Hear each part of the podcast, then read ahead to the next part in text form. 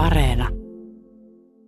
Kesäistä keskiviikkoiltaa Radio Suomen kuuntelijat ja tervetuloa Luontosuomen lähetykseen. Tämän päivän puheenaihe jakaa mielipiteet vai mitä sanotte hyvät herrat?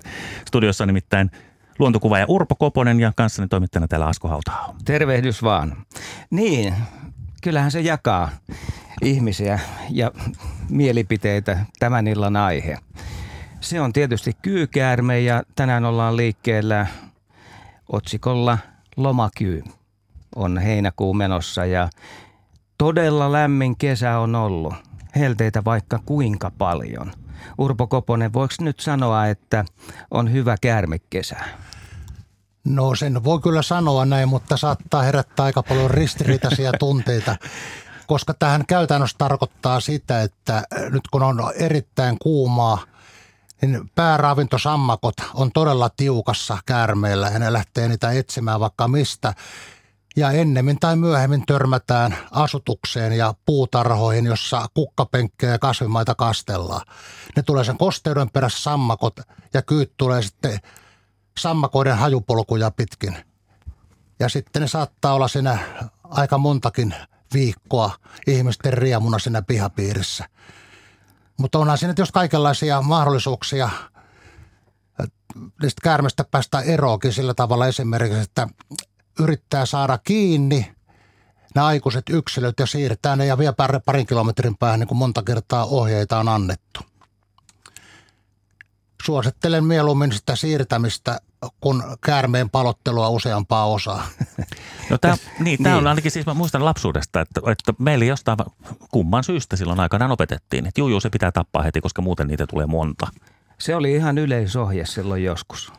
Kyllä, ja minunkin kansakoulun opettajan aikana puhunut sillä tavalla, sotki vielä uskonnon ja raamatunkin siihen asiaan, ja tota noin, että se oli niin kuin kirottu eläin, ja sellainen, joka käärmettä ei tapa, niin – saattaa joutua saman kirouksen uhriksi, että, tota, että se, se on vel, kansalaisvelvollisuus suorastaan päästä käärmestä eroon pihapiirissä. Ja monta kertaa myöskin marjaretkillä ja sieniretkillä metsässä. Me tiedetään, että käärmeet tykkää lämmöstä, mutta joko nyt mennään yli? Nyt mennään yli, koska vaihtolämpöinen eläin, niin ei, se, ei sille hyvää liian kuumassa olla missään tapauksessa. Ja nyt kun se tulee sinne pihapiiriin, se heti havaitsee jotkut maakellareiden tai, tai esimerkiksi rintamamiestalojen kellaritilat tuuletetaan vähän niitä rossipohjataloja ynnä muita kellareita, niin siellä on viileämpää ja mukavampaa. Se on kuitenkin riittävän lämmintä, yli 20 astetta lämmintä tai ainakin lähellä 20, niin siellä on paljon parempi viettää aikaa kuin siellä auringossa kova, ulkona kovassa helteessä. Ja jos nyt oikein kuulin, niin sä sanoit, että tänä kesänä käärmeet voi tulla rakennuksiin. Joo, kyllä se pitää paikkansa, koska tota, nimenomaan se alkaa se tilanne alkaa siitä, että tämän saaliin perässä lähdetään liikkeelle, mutta sitten kun huomataan rakennuksessa mielenkiintoisia paikkoja, esimerkiksi piilopaikkoja, ja siellä saattaa olla yllättäviä, siellä voi olla hiiriä, siellä voi olla pihapiirissä myyriä, rakennuksen sisällä hiiriä, niin nämä kiinnostaa myöskin kovaa. Sitten kun käärme löytää muutaman herkkupalan sieltä, niin – siitä tulee helposti koko kesän vieras, vakituinen vieras. Mika, sulla on siinä näytöllä hyvä kuva no. Yle Luonnon Facebookista. Hy- hyvä, hieno. Sanotaan ainakin näin, että se on hieno kuva. Joo, Yle Luonnon Facebookiin on, on tuota noin niin, mä katson vielä täältä, Maija on Virroilta lähettänyt tämmöisen. Tämä on siis suoranaisesti pystyasennossa oleva käärme, lähes siis kiipeä. Nousee tällaista, nurkasta ylöspäin. Niin, nousee nurkasta ylöspäin. Ja tästä on sitten aika moni ö, intoutunut kommentoimaan tätä. Pienet, pienet tota noin, kauhun väreet selässään aika moni ja toiset sitten sanoo, että onpa upea. Ja tämä on just tämä, missä ihmiset ot, reagoivat näihin, tähän nimenomaan. Onko hei kyy Suomen vihatuin eläin? No jos ei, jos ei vihattu, niin kuitenkin no var, yksi, niistä. yksi niistä ilman muuta. Ja, ja punkki Joo. on ehkä se toinen. No sudesta ei puhuta nyt, ei. mutta, tota, mutta varmasti niin kuin semmoinen, joka herättää Joo. juuri tämän lapsuuden. Tuossa kuvassa on sellainen asia, mikä kannattaa mainita, niin käärme pystyy, kun se kiipeää puuhun tai kallioseinämään, niin se, se pikkusen osa vaan takaruumista niin kun jäykistää tueksi ja pystyy koko muun kehon vetämään suoraan. Että Tämä on Tässä kyllä. on oikeastaan se asento, missä pääsee vetämään itseään ylöspäin oikein helposti, että se on aika hyvä kuva biologisesti. Kerro, mitä siinä tapahtuu, siis mihin se käärme on nyt menossa, mitä se suunnittelee? No todennäköisesti se etsii sellaista jotain joko ulospääsyä sitä paikasta haluaa lähteä johonkin etsimään vähän mielenkiintoisempia paikkoja tai kenties... Entä sa- sitä viileyttä? Viileys on juuri yksi asia, mikä on tota, koska viileys on kuitenkin se mitä helteellä kaipaa niin eläimet kuin ihmiset ja kyllä käärmet. Mä muistan aina kun on tällainen hellekesä ollut, niin aina ihmiset soittelee aivan tolkuttoman paljon näistä sisään tunkeutuvista käärmeistä. Ne menee monta kertaa esimerkiksi avoimesta ovesta keittiön kaappien taakse. Se on oikein vakiopaikka sekä kyllä että rantakäärmellä. Sitten sieltä on aika vaikea saa, pitäisi alkaa pultattuja kaappeja ja muuta, kun alkaa irrottelemaan niin kuin saa ne. Mutta suosittelen, että yöksi niin ovi auki ulos ja muuta ja vähän tömistelyä siinä ja sitten vaan lukkoin taakse toiseen huoneeseen nukkumaan, niin aamulla käärmeitä ei ole siellä kaapin takana. Hyvät Radio Suomen kuuntelijat, siis Lomakyy on tämän illan otsikko kello 20 saakka. Tervetuloa mukaan tekemään tätä lähetystä ja ratkomaan ja oikeastaan kysymäänkin ihmisen ja käärmeen ja kertomaan hyviä niin. kokemuksia. Näitä asioita kaikkia. 020317600 on puhelinnumero tänne. Mirjami siellä vastaa puhelimeen ja ohjaa sitten tähän lähetykseen. Ja, ja tuota, Urpo Koponen ja Asko Hautaho ja ja minä täällä sitten yritämme selvittää tätä yhteiselon haasteita oikeastaan. Hei, ensimmäinen soittaja on linjalla. Siellä on Pekka Lovisasta. Hyvää iltaa. No hyvää iltaa. Millainen suhde sinulla on kyyhyn? No, no kato, mä olen sitä ikäluokkaa, sama ikäluokkaa kuin Upikin, että tota, pienenä tapettiin kyykäärmeet, mutta nyt on viime aikoina tilanne on muuttunut. Ja tota, mä oikeastaan, mä muistan oliko Asko silloin, mä kaksi vuotta sitten soitin sama, sama aihe oli, tota, tai se oli yleinen luontoaihe, mutta mä soitin kuitenkin kyykäärmeestä ja tota, silloin mä olin se, joka se valitti, että vaikea päästä yhtä vaikea kuin verotoimista, mutta nyt mä pääsin aika helposti. joo, mä muistan puhelun kyllä, joo tilanne on se, että tota, silloin mä väitin, että tota, 20 paritteli mun pihalla tuossa pusikossa ja tota, sen jälkeen mä odottelin, että tulee jälkikasvu. No ikinä en nähnyt, vai oliko tullut vai ei. Ja tota, viime kesän mä näin ruskean kyykäärmeen jonkun verran lojumassa tuossa. Ja nyt tänä keväänä 11. toukokuuta, nyt mä otin päivämäärän esille, niin tuossa tota, pusikossa myöskin niin tota, sinertävä ja ruskea Kyllä, kamppa, kamppaili keskenään, eli mun diagnoosi oli se, että ne paritteli. Ja sen jälkeen parin päivän kuluttua, niin tota, se sinettävä kyy on, on häippässyt, ja tämä rusahtava kyy makailee suurin piirtein auringossa, paitsi nyt kun on kuuma, niin se menee pensaikoon sisälle, että se tulee aurinkoa vasta tuohon seinustalle sitten, kun ilta-aurinko lämmittää sitä hiekkaa. Ja tota, no sen verran vielä vähän taustaa, että tota, mulla on ilmeisesti aika monen terraario täällä, kun tota, mä olen tänä, tänä kesän nyt nähnyt ison vaskitsan ja pienen vaskitsan sekä rantakäärmeen, Öö, onko se oikein nimi rantakäärme, jolla on ne keltaiset tähdet? Joo, kyllä. Ja sitten kaksi, kaksi kyytä. Nämä, nämä kaikki mä olen nähnyt. Mutta nyt kysymys on se, että tota, mä tiedän, että pitäisi panna ämpäri ja kuljettaa pois. Mutta nyt tässä on se mielenkiintoinen seikka, että oikeastaan mä haluaisin niin tarkkailla luontoa ja tota, seurata sitä, koska mä, mä, mä, mä pystyn hallitsemaan tilanteen, että mä en astu sen päälle ja meillä on niin pikkasen niin omat reviirit tässä näin, niin että tuli tämä toinen niin kuin näkökulma, että luonnon, luonnon niin kuin ilmiöiden havaitseminen ja, ja seuranta. Ja sitten vielä sen verran lisää tähän, että mulla on tuossa pihalla semmoinen betonilaatta 5 kertaa 5 metriä suurin piirtein, ja sitten se on rinteys, ja siellä rinteen alla on tota, niin kuin puukellarin tapainen. Ja mun diagnoosi on, toinen diagnoosi on se, että näillä, näillä latelioilla on siellä terassin, kun se toinen pää terassista on pelkästään maan päällä, että niillä on, niillä on tota, talvipesä siellä. Että tämmöistä havaintoa. Kiitos Pekka hei Lovisaan. Kuunnellaan, mitä herrat vastaavat. Kiitos sinulle. No kyllä se talvipesä voi aivan hyvin olla tuossa ihmisen rakentamassa paikassa. Että olen ihan vastaavia nähnyt aika paljonkin. Ja tässä tuli paljon hyvää asiaa. Esimerkiksi tämä ihan paikkansa pitävä tosiaan, että nämä koiraat on yleensä niin kuin sinertäviä tai harmahtavia – ja naaras on melkein aina ruskea. Se on kellan ruskea, vihreä ruskea tai punaisen ruskea tai sitten ihan harmaan ruskea, mutta ruskea joka tapauksessa. Ja kun se parittelu tapahtuu just tuossa sanotaan äitienpäivän kahta puolta tässä Etelä-Suomessa, niin kuin Lovisan suunnassakin, niin, niin se naaras jää tälle parittelupaikalle, eli siihen pihapiiriin ja sitten aurinkokylpyjä ottamaan ja se kestää sinne syyskuuhun saakka sitten nelisen kuukautta tämä hautomisaika, eli että munasoluja haudataan siinä auringossa. Sitten syntyy eläviä pieniä kyynpoikasia. syysku... Oliko ne 15 senttiä vai No suurin piirtein, senttiä? joo, 15 senttiä lyijykynä. Lyijykynä. Lyijykynä on hyvä, lyijykynän paksunen ja pituinen. Ja se on jännä juttu, että kun se työntää ne ulos itsestään, tämä naaraskäärme, niin ne kyyt, ne on sellaiset kalvoissa siinä vaiheessa. Se heti pystyy tökkäsemään se pieni poikana sen kalvon puhki ja ne vapautuu siihen ympäristöön ja naaras ei sekuntiakaan huolehdi jälkikasvustaan.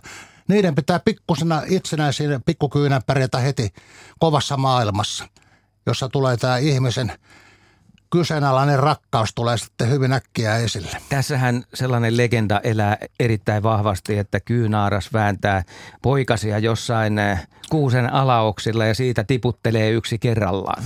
Joo, minunkin kansakoulun opettaja opetti ihan samalla tavalla ja syy oli vielä se, että pienet kyyt on niin myrkyllisiä, kun ne ei pysty sitä myrkkyä säätelemään ollenkaan. Se kyllä pitää paikkansa, että ne tota, tappaisi sen synnyttävän käärmeen. Sen pitää sen takia mennä turvaa ylös no, puottelemaan ne myrkylliset pikkujälkeläiset. Mutta Tosiasiassa on kysymys siitä, että kyllä ei ole synnytystä helpottavia vatsalihaksia lainkaan. Sen pitää aina johonkin karahkaan tai oksaan kietoutua ja ponnistella ne sikiötulos sitten.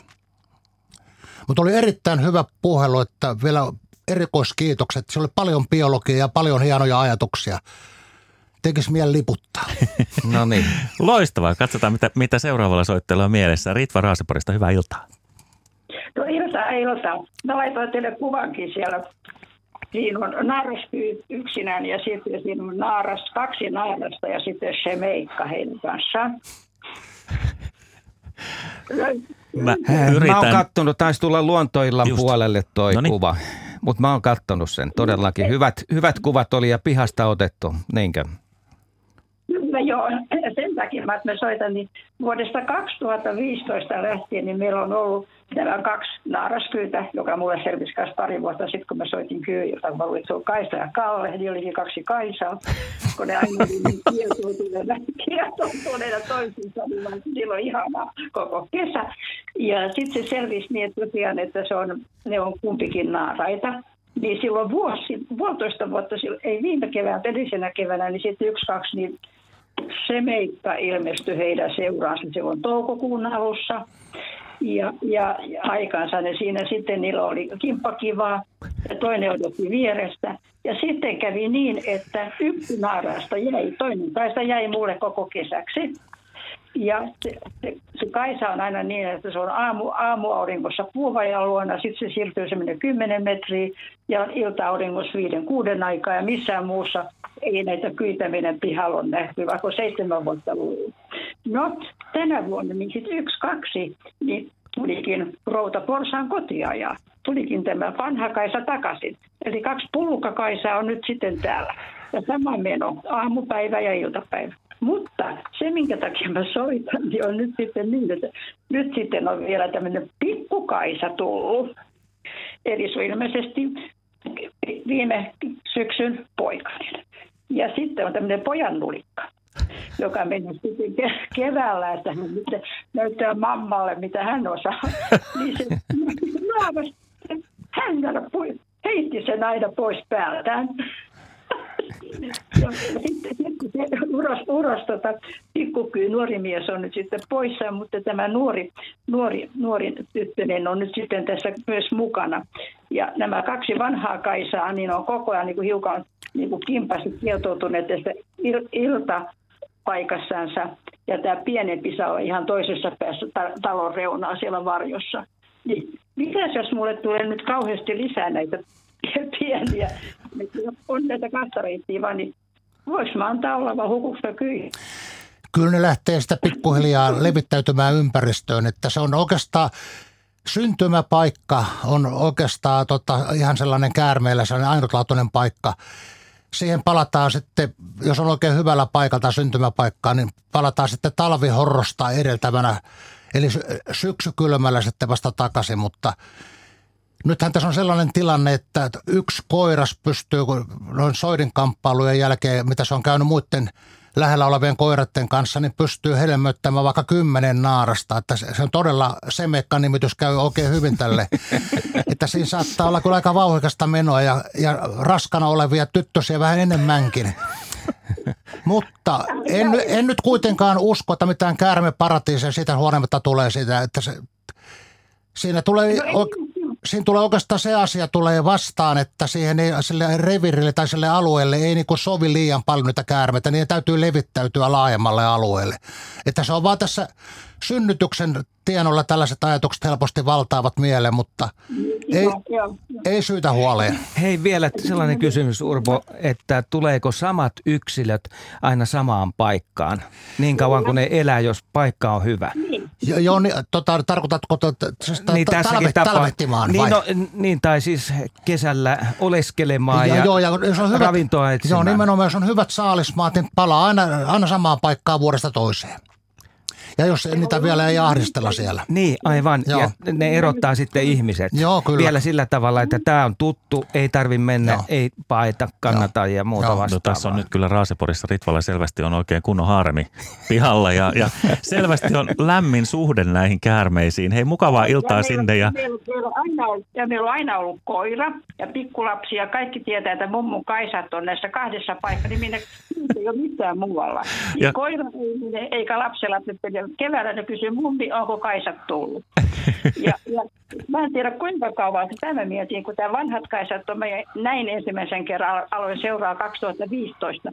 Niin onko ne sitten kymmenen vuotta, kun ne elää, niin pitäisikö antaa pikkukaisa nyt sitten harjoitella Joo, ne su- elää suurin piirtein tuossa maksimiikä 15 vuotta kyllä oikeastaan, mutta sit on, ni, niillä on niin paljon nykyisin että kaikkia suolistoloisia ja muita, että ne tavallaan niin kuin menehtyy ennen sitä vanhuusikää. Sanotaan 10-vuotias kyykin alkaa olla jo aika harvinainen tämän päivän Suomessa. sinne jätetään, niin jätetään Ritva Raaseporin tarkkailemaan vanhoja kaisoja, uusia kaisoja, shemeikoita ja kaikkia muita, jotka nyt sitten pihaan saapuvat. Hei, mukava illan jatkoa sinulle Ritva. Ja kiitos teille oikein kovasti. Kiitos, Kiitos. hei hei. Kiitos. Hei, Otetaan se sellainen juttu tähän, kun tuossa puhuttiin äskeisessä puhelussa, että on pihalla lapsia ja koira. Joo. Niin tässähän on aivan erityinen syy sitten opettaa, että miten käärme toimii näissä olosuhteissa. Joo, nimenomaan. Ja mä vasta kävin erästä tuttavaa tuolla Reitkallissa tapaamassa ihan tässä viikon sisällä ja hehän, heidän talonsahan on rakennettu käärmeen pesän päälle omakotitalo. Ja siellä on kaksi tyttöä ja poikaa ollut ja ne on pikkulapset alkaa siellä marjapenasta keränneet marjoja, saa, pikkusaappaat jalassa ja muun. Ja eläneet sovussa käärmetten kanssa. Ollaan tehty aikanaan valtakunnallisiin isoihin lehtiin pari juttuakin näistä, että että ihan liikuttavaa nähdä, miten ne nyt aikuisenakin vielä puhuu lämpimästi näistä käärmestä, eikä mitään tällaista kammo, kammoa herättävää tarinointia, että se pystyy olemaan ihmisen kanssa rinnakkaiselossa jo, jopa elämänsä läpi, jos vaan sille annetaan mahdollisuus, kyykäärme. Mulla oli kerran sellainen kyykäärme, jonka mä tunnistin ihan samaksi yksilöksi, joka, jota oli helppo kuvata. Se Joo. tottu, tottu tähän hommaan, että puolen metrin päästä saattoi sit, siitä ottaa alhaalta kuvia ja sitten se ei lähtenyt enää samalla tavalla pakenemaan. Että se on mahdollista, että se todella tottuu ihmiseen, mutta ehkä se maailma on sen kaltainen, että se erottaa sitten että ihmiset vielä toisista. No meillä on tätä huomannut melkein kaikkien eläinten kohdalla sillä tavalla, että on kysymys linnusta tai mateliosta tai nisäkkäistä, niin aika äkkiä nämä erilaiset eläimet oppii huomaamaan, kuka ihminen niitä niin kuin hätistelee ja vainoaa ja ketkä antaa niille sen elämän rauhan. Ja se, tämä ei ole mi- minun mitään mielikuvitusta, vaan mulla on ihan satoja satoja kertoa omia havaintoja tämän kaltaisesta toiminnasta. Että uskon kyllä, että jos annetaan käärmeellekin rauha olla siinä pihapiirissä, niin ei ole mikään ongelma elää vaikka läpi elämässä siinä käärmetten kanssa samassa pihassa. Nythän kyykäärme ei siis kuule, mutta se näkee vähän. Joo, Ja sitten tota, ennen kaikkea se tuoksumaailma on se, missä se elää. nimenomaan joo. Ja siitä tehdään havaintoja sillä perusteella. Se kieli lipoo Joo, siinä. Kyllä, kyllä joo. Silloin kun me valokuvassa vielä aktiivisesti sillä tavalla, että ajoin käärmeet maan alle, katsoin mistä reiästä ne menivät ja sitten kävin makailemaan mahalle sinne odottelemaan käärmetten tuloa, niin ei siinä ollut mitään muuta ongelmaa vuosien saatossa, kun meni kolme vuotta vaan tässä siedätyshoidossa, että me opin niin sietämään sen kö, kyyn tökkimistä, kun se kielen työs korvaa ja meni tuossa nenä, nenä ja, nenän ja kameran välistä ja muuta, mutta Jäähä. sanot, sanotaan 230 ihmistä on ehkä saanut niin kun heidän takkinsa käännettyä, ovat olleet seuraamassa mun kuvauksia, kuvauksia ja huomanneet, että siitä se iso mies vaan nousee kuvauksien jälkeen aivan elävänä ja yksikään käärme ei hyökännyt Urpo Koposen kimppuun. Mutta mu- mä muistan, että sä oot joskus kertonut, että sun piti olla makuullaan, Ma- joo. jotta, jotta ikään kuin sä säilyit kunnossa. Joo, kyllä. Ja ensin käytin moottoripyörällään kypärä ja visiri ja tasi mopohanskoja, siennahkahanskoja, mutta niin kova hiki oli aina, että kun ei mitään vaaratilanteita tullut suojalaitteiden kanssa, niin päätin luopua niistä ja sitten alkoi syntyä kunnon kuvia. Entäs sitten, kun sä nousit polvilleen? Muuttuko tilanne samalla hetkellä? Ei vaan sitä passaaltiin sillä tavalla, että ne käärmeet, kun niitä oli selän päälläkin kolmekin ottamassa aurinkoa, niitä piti pikkuhiljaa seuralla, ko- koska paino putoaa se- selän puolta, niin sitten piti alkaa vähän ravistelemaan ja korjaamaan itseään pois sitä paikalta. Että kyllä siinä monta tilaisuutta tulee, ei siinä tarvitse koko päivää maata. Näin puhuu siis Urpo Koponen, luontokuva ja, ja asiantuntijamme täällä studiossa, joka siis makuasennossa otti, otti kontaktia nyt sitten näihin eläimiin, kyihin siis. Täällä on useita kysymyksiä tullut myöskin tuolta WhatsAppin kautta 040 1455 666 ja aika moni kertoo tästä pois siirtämisestä, että ei lähde tappamaan, joka tietysti on hyvä ratkaisu, vaan siirtää sen johonkin. Yhdessä sanottiin 300 metriä, toisessa sanottiin noin 2 kilometriä. Mikä nyt on sitten tämmöinen No mä, mä sanoisin, Neuvo. että, että tämä jälkimmäinen on varma homma. Jos kaksi kilometriä siirtää, niin se on, onnistuu varmaan. Mutta siinä on yksi asia, mikä mä, mitä mä haluan tähdentää. Tämä siirtäminen on kyllä tavaton stressitapahtuma. Pitäisi tietää, minkälaiseen paikkaan se viedään, että se käärmeellä olisi mahdollisuus el- jatkaa normaalia elämää. No mä- nyt tunnen siellä Kotkan, Haminan, Pyhtään suunnassa melkein kaikki käärmeen pesät. Mä tiedän kyllä, minne mä siirrän niitä käärmeitä pesien läheisyyteen, mutta jos... Toisen tontille ei saa viedä. No ei kannata viedä. ei naapurin mielellä. Mutta sanotaan tosi parikymmentä litraisia kannellisia ämpäriä, missä on vähän kariketta pohjalla ja hengitysreijät. Ja sinne kun sen käärme, sen saa muuten kaikkein helpommin, kun laittaa ämpärin lappelle ja sitten jollain haarka haarakepillä pitää paikalle ja syöt ujuttaa sen avoimen ämpärin sinne leuan alle ja nostaa pystyyn, se menee itsestään sinne. Ja sitten kansi päälle vaan ja ajaa pari kilometriä ja, ja päästää sen Mä en tiedä, kun yhden tapauksen tämän kahden kilometrin päästä käärme vielä ilmestynyt, silloinkaan ei ollut varma, että oliko se siirretty käärme. vai joku sen kaveri. Hei, otetaan seuraava soittaja lähetykseen. Siis 020317600 on numero tänne studioon. Vietämme siis lomakyyn kanssa Luonto-Suomen kesäistä keskiviikkoiltaa. Nyt meillä on puhelimessa Juha Vesannolta. Hyvää iltaa. Hyvää iltaa. Mä ku- kuuntelin tuota juttua, juttua tuosta siirtämisestä. Ja mä tota, har, harrastin sitä tässä jonkun aikaa ja mä oon nyt lopettanut sen, että mä enää, mä enää vitti siirtää niitä. Että, Mitä tapahtui? ei, kun mä oon- lopetit? Mä oon niiden kanssa niinku, ei oikeastaan mitään muuta kuin, että siis tänä vuonna ei ole koskaan ollut näin paljon kyytiä kuin tänä vuonna.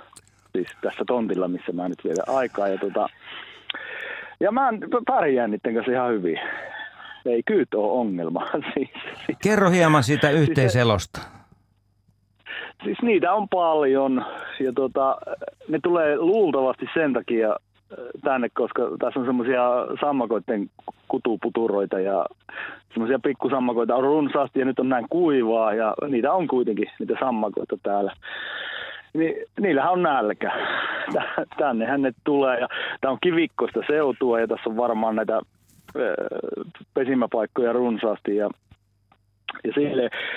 Mutta se pointti on äh, siinä, mitä mä, miksi mä halusin soittaa, että tuota, te, ää, ää, siis mä oon niinku, siis alkuun iljetti ja tu- tuntui sille, että tuommoisia luikertelevia isoja matoja täällä liikkuu. Ja sitten mä opin ottamaan niitä kiinni hännästä ja sitten mä jossain vaiheessa vein niitä vähän pois täältä. Nyt mä oon luopunut siitäkin, että olkoot. Koirakin on tottunut niihin, se tutkii siihen aikaan, nyt kun on, on lämmintä ja niitä on täällä, niin se jokaisen kepin katsoo erikseen, että onko tuo kyy vai ei. Ja tuota, ei siis, siis tää on, tää on niinku, ne on ollut täällä paljon ennen minua ja olkoot. Ja hyvä niin. Kuinka paljon tömistelet ennen kuin menee tulos? Eikö tämä tää, tai kun menee tulos, niin eikö tämä ole tämä vanha keino, että No muutaman mä- kerran jömps, jömps, jömps mä- ja Joo, no sille ihan normaalia liikkumista, mutta en mä nyt täällä se enempää meteliä pidä kuin ennenkään, mutta siis siis luultavasti käy niin, että ne näkee paljon enempi meitä kuin minä näen heitä, mutta tänä vuonna on ollut todella paljon. Ja mä oon tyytyväinen siitä. Ei ole paljon hiiriä eikä sille muitakaan. Ja, ja tuota, siis jotenkin mä, mä haluan dikkaamaan kyllä. Mitä Supi? Onko hyvä puhelu? Tämä on erittäin hyvä puhelu ja tota, haluan myöskin sillä tavalla sanoa, että tällainen normaali talvi, mikä oli viime talvi, että oli lunta ja, ja pakkaset ja muuta, niin käärmeet selviytyi erittäin helposti. Ne tuli oikeaan aikaankin Kotkan seudulla vasta siinä maaliskuun viimeisenä päivinä esille. Ja suurin osa käärmestä oli siinä huhtikuun puolen välin paikkeilla siinä soidinminut alkoi sitä pikkuhiljalle. Ensinnä koirat taisteli keskenään, että kuka saa paritteluoikeuden ja siinähän kaksi käärmettä, kaksi koirasta nousee vastakkain toisiaan vastaan ja sitten tulee painiottelu, kumpi saa kaadettua sen toisen niin kuin maa, maanrakoon siihen. Ne nousee niin, vähän ylös, joo, eikö nouse? Joo, nousee, kyllä nousee. Noin 20 senttiä ylös ja sitten ne yrittää Näyttää painaa vähän alas pulla, pulla pitkolta vähän on kietoutunut toisensa. joo, se on totta. Mä ja sitten, sitten se, se, joka joutuu niin kuin sinne alimmaksi, niin se ymmärtää heti, että hänen vuoro meni nyt seuraavaan ensi vuonna. Se ei ollenkaan jää taistelemaan, että, että haastaapas kakkoserä. Ei haasteta. Seuraavana vuonna on kakkoserä. Joo. Ja jaksaa odottaa. Jaksaa odottaa. Ja sitten se, mikä, mikä on niin mun mielestä ollut, kun mä oon nyt seurannut näitä tyyppejä täällä, niin että mikä on hienoa, että, että mä oon nähnyt niitä niin aika eri värisiä yksilöitä, että nämä mustat on ollut isoimpia, mitä mä oon nähnyt. Sitten nämä, mitkä on semmoisia harmaita, missä näkyy selkeästi se sahalaita kuvio, niin ne on vähän pienempiä. Mutta mustat kyyt on todella isoja. Ne on, ne on ollut niin Joo, niistä on tehty mittauksiakin nimenomaan, että tota, kyy nimenomaan nämä mustat yksilöt, niitä on joku sellainen 6-7 prosenttia Suomen kyykannasta, niin ne mustat on, melkein aina ne kookkat on tietenkin naarata, koska koirat jää palo pienemmiksi ja ne saattaa tosiaan, me ollaan joskus mittailtukin niitä, niin tuollaista melkein 90 senttisiä ollaan saatu sillä mittausputkella mitattua, että kun petää kuitenkin, että Suomessa 90 senttiä pitempiä käärmeitä on, kun korkeintaan Lapin tuntureilla saattaa olla muutama sentti yli, mutta se 90 sentti on se maksimimitta. Silloin kun puhutaan kyystä. Silloin kun puhutaan kyystä. Mm, mutta rantakäärmeä saattaa olla paljon enemmänkin. Metristä 30 puhutaan, mutta kyllä me silloin siellä Looksäärelläkin, kun oltiin kolme viikkoa aikanaan, niin melkein puolitoista metrisiä tavattiin siellä. Se on ranteen paksunen jo, joo, ja, se on paksu käärme. Ja pää on kuin kopralla, niin 30 senttiä ylhäällä ja painelee siellä heinikossa, niin herätti kyllä kunnioitusta, mutta myöskin ihailua. Tämä herättää kyllä ihailua myöskin Vesanolle Juhalle, että yhteiselo on nyt sitten löytynyt sen ensi iljetyksen jälkeen yhteiselo näiden käärmeiden kanssa. Joo, joo. Tässä, tässä, tässä, on nyt, tässä on nyt, tätä on niinku, tätä yhteiseloa opeteltu jo vuosikausia, mutta nyt tämä on niinku silleen hyvällä mallilla, että ei enää ole niinku mitään, että, että siis – mä niin kuin lähipiirissä saatan olla vähän semmoinen kummajainen, mutta se nyt ei ole mikään ongelma. ei, muuta, niin, ei muuta kuin mukavaa kesäjotaa sinulle sinne Vesanolle. Siitä voi olla ylpeä, jos pidät, pitävät kumma, kummajaisena tosiaankin, että Tämä oli erittäin hieno tarina ja tosiaan, että mä olen yrittänyt itse ihmisiä käännyttää kymmeniä kymmeniä vuosia ja saanut samantapaisia tuloksia kyllä, että kyyn vihajasta ja pelkäjästä on tullut kyyn ystävä. Täällä on se yksi mielenkiintoinen kysymys, joka on tämmöinen perin, perimänä kulkeva, kulkema mummolta kuultu juttu. Jusu kirjoittaa Whatsappiin, että, että tota, juo maitoa. Hän on kuullut, äh, kuullut mummoltaan aikanaan, että navetassa eleli, eleli käärme, joka mummon mukaan tuli maitohuoneeseen juomaan maitoa. Ei juo, mutta, mutta mä kerran, tiedän kyllä, mistä on kysymys. Nimittäin rantakäärmeen toinen nimi on tarhakäärme ja Just. aikanaan jo tuonne Oulun korkeudella saakka, niin joka navetassa oli pyhä eläin ranta- tai tarhakäärme. Se on oikeastaan Suomen melkein vanhimpia pyhiä eläimiä. Silloin uhrattu ja muuta, niin se oli sellainen, että kun lehmä tuli siihen ikään, että se tuli hiehosta jo lehmäksi ja alkoi antamaan – maitoa itsestään, niin nimenomaan ensimmäistä lypsystä laitettiin kuppillinen maito ja, ja palkittiin se rantakäärme. Ja, ja jos ei tätä tehty, niin saattoi olla, että se lypsyonni ja, ja, ja karjanonni muutenkin oli kyseenalaista. Että se oli joka talossa aivan rituaali ja kukaan ei tinkinyt siitä. No tuliko se oikeasti siihen juomaan sitä? Ei, Vai eihän se, se oli vain, että se, se laitettiin se valmiiksi? Joo. Niin. Mutta siihen aikaan oli muitakin tapoja, että esimerkiksi kun synnytettiin siellä joskus 1910-luvullakin vielä jossain maalaistalla Pohjois-Pohjanmaalla, niin olkia laitettiin jonne puusänkyyn ja sinne eläviä rantakäärmeitä tai tarhakäärmeistä, kun puhuttiin siihen aikaan. Ja synnytys tapahtui käärmeiden säästämänä ja en ole kuullut kyllä yhtään tarinaa, että olisi jotain vahinkoja käynyt. Täällä on hei, tullut kysymys siitä, että, että mitä laki sanoo tästä siirtämisestä, kun aikaisemmin puhuttiin hieman siitä siirtämisestä, että voiko siirtää jonkun toisen maille? Onko se ihan luvallista? No toisen maille en kyllä tota, lähtisi siirtämään, jos on, on sellainen tilanne, että ei ole asia. Mä olen ainakin nämä omat siirtopaikat maanomistajan kanssa sopinut, että meidän viedä mihin tahansa olit viedä. Että suosittelen samaa asiaa. Hyville marjapaikoille. Joo. Joo, siihen.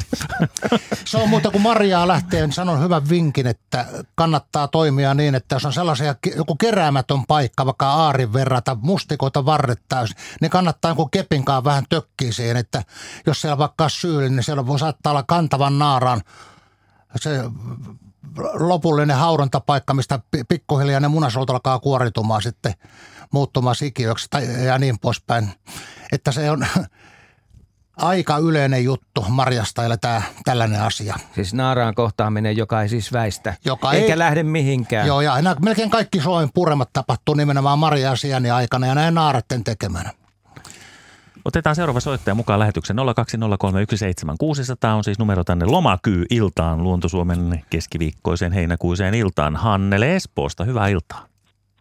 Hyvää iltaa. Millainen on Hannelen suhde kyihin?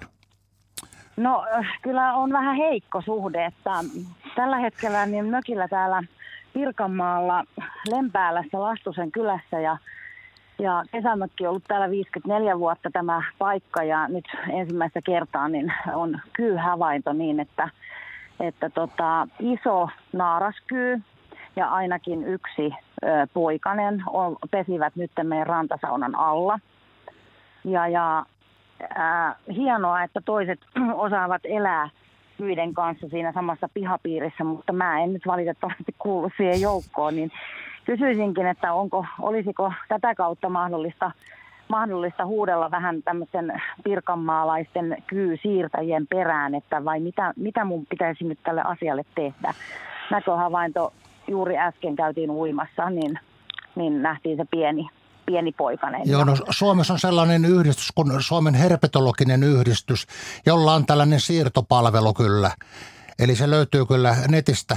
Siis Suomen herpetologinen yhdistys, se on tällainen käärmeyhdistys, materiaayhdistys siirretään. Ja sitten esimerkiksi Kotkan suunnassa mä oon siirtänyt tosiaan, sanon Askolle tänään, että tämän, tämän ämpärin kanssa, mikä meillä on täällä studiossakin mukana. Kohta puhutaan siitä enemmän. Joo, niin olen siirtänyt valtavan määrän, yli 900 käärmettä vuosien saatossa. Ja, ja, ja, ja koen sen työn erittäin tärkeäksi. Mulla on ainoa asia, mikä rajoittaa minua, kun mä en myöskin aktiivi lintutieteilijä tai lintujen rengastaja, niin – Mä en oikein tahdo kerkeä käärmeitä siirtelemään kesä, heinä, elokuussa, kun pitää koko ajan olla rengastamassa suurin piirtein joka päivä. Mutta siirtäminen on kyllä hieno homma ja sitä palvelua löytyy kyllä. Voi löytyä, mu- voi, voi, voi löytyä muualtakin, mutta se herpetologinen yhdistys on ainakin varma, mikä antaa sitten sieltä Pirkanmaalta sopivia puhelinnumeroita ja nimiä.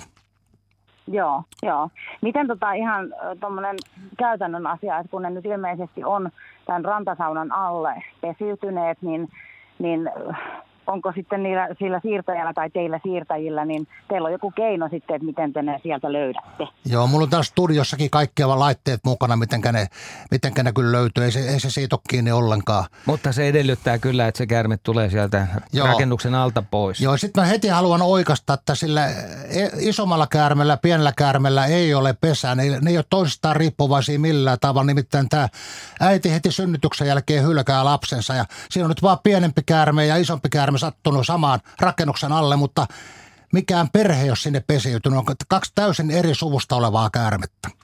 Just, joo. Oliko niin, että kyllä ei välttämättä, niillä ei ole pesää, että, että ei niillä ole mitään pesää. Talvipesä. Talvipesä on ainoa pesä, missä ne on niin kuin syyskuun lopusta tähän maaliskuun loppuun. Eli puoli vuotta ollaan horroksessa maan alla ja aina samassa pesässä koko elämä läpi. Ja paljon niitä voi olla siellä? No siellä, silloin kun mä oon aloittanut aikanaan tämän harrastuksen, niin, niin 70-luvulla ollaan luettu sellaisikin määriä kuin 500, yli 500 kyytä oli samassa paikassa, mutta tänä päivänä kyy on niin paljon taantunut, että en tiedä yhtään paikkaa omalta retkelualta, mistä löytyisi edes 50 kyyttä keväällä, että ollaan vajassa kymmenessä prosentissa. Ja sitten kaikilla matelioilla ympäri maapalloa, myöskin liskolla ja kilpikonnoilla, krokotiilla, allikaattorilla on on samanlainen tilanne, että kaikki mateliat taantuvat ja häviävät erittäin nopeasti maapallolta ja se johtuu ilmastonmuutoksesta ja monista muista asioista, myöskin ihmisen leppymättömästä vihasta, mutta täytyy kuitenkin sanoa, että aika monessa kulttuurissa käärmettä kyllä arvostetaan erittäin paljon, että ei se nyt, se on ehkä tässä eurooppalaisessa ja tämän raamatun aktiivipiirissä myöskin Yhdysvalloissa niin, ja tällä, tämän tapaisissa paikoissa on vähän tämä ristiriita suurempi, mutta kyllä Yhdysvallossakin on sellaisia kalkkarokäärmekyliä ja kaupunkeja, missä oikein pidetään niitä suorastaan jumalina ja kannetaan, pidetään, pidetään suuria kansanjuhlia kalkkarokäärmeiden kanssa. Ja Han... jossain jopa syödään sitten. Niin, Hannele, Joo. älä huoli, et ole varmasti ainut. Ja kiitos rohkeasta ulostulosta tässä, että kaikki eivät niistä pidä. Itse kuulun myöskin näihin. Herrat säikäyttivät oikein kunnolla työvalla ämpärin tänään, jossa lukee, että vaara eläviä käärmeitä. Ja kyllä oli saarelainen hypätä seinälle siinä vaiheessa, että ei huolta Hannele, apua siis löytyy herpetologisesta yhdistyksestä niiden kyyden siirtämiseen, jos se yhteisöelo ei suju. Eli mukavaa Joo, iltaa. sinne yhteyttä. Ilman muuta. Kiitoksia. Hei Kiitos. hei. Hei hei. Hei hei. Pitäisikö hei, meidän katsoa nyt tota sun ämpäriä? Joo, Koska siis, me on nyt niin, puhuttu jo muutamaa kertaa. muutamaa kertaa on puhuttu Laitoitteko, siitä. Laitoitteko te kuvan siitä johonkin?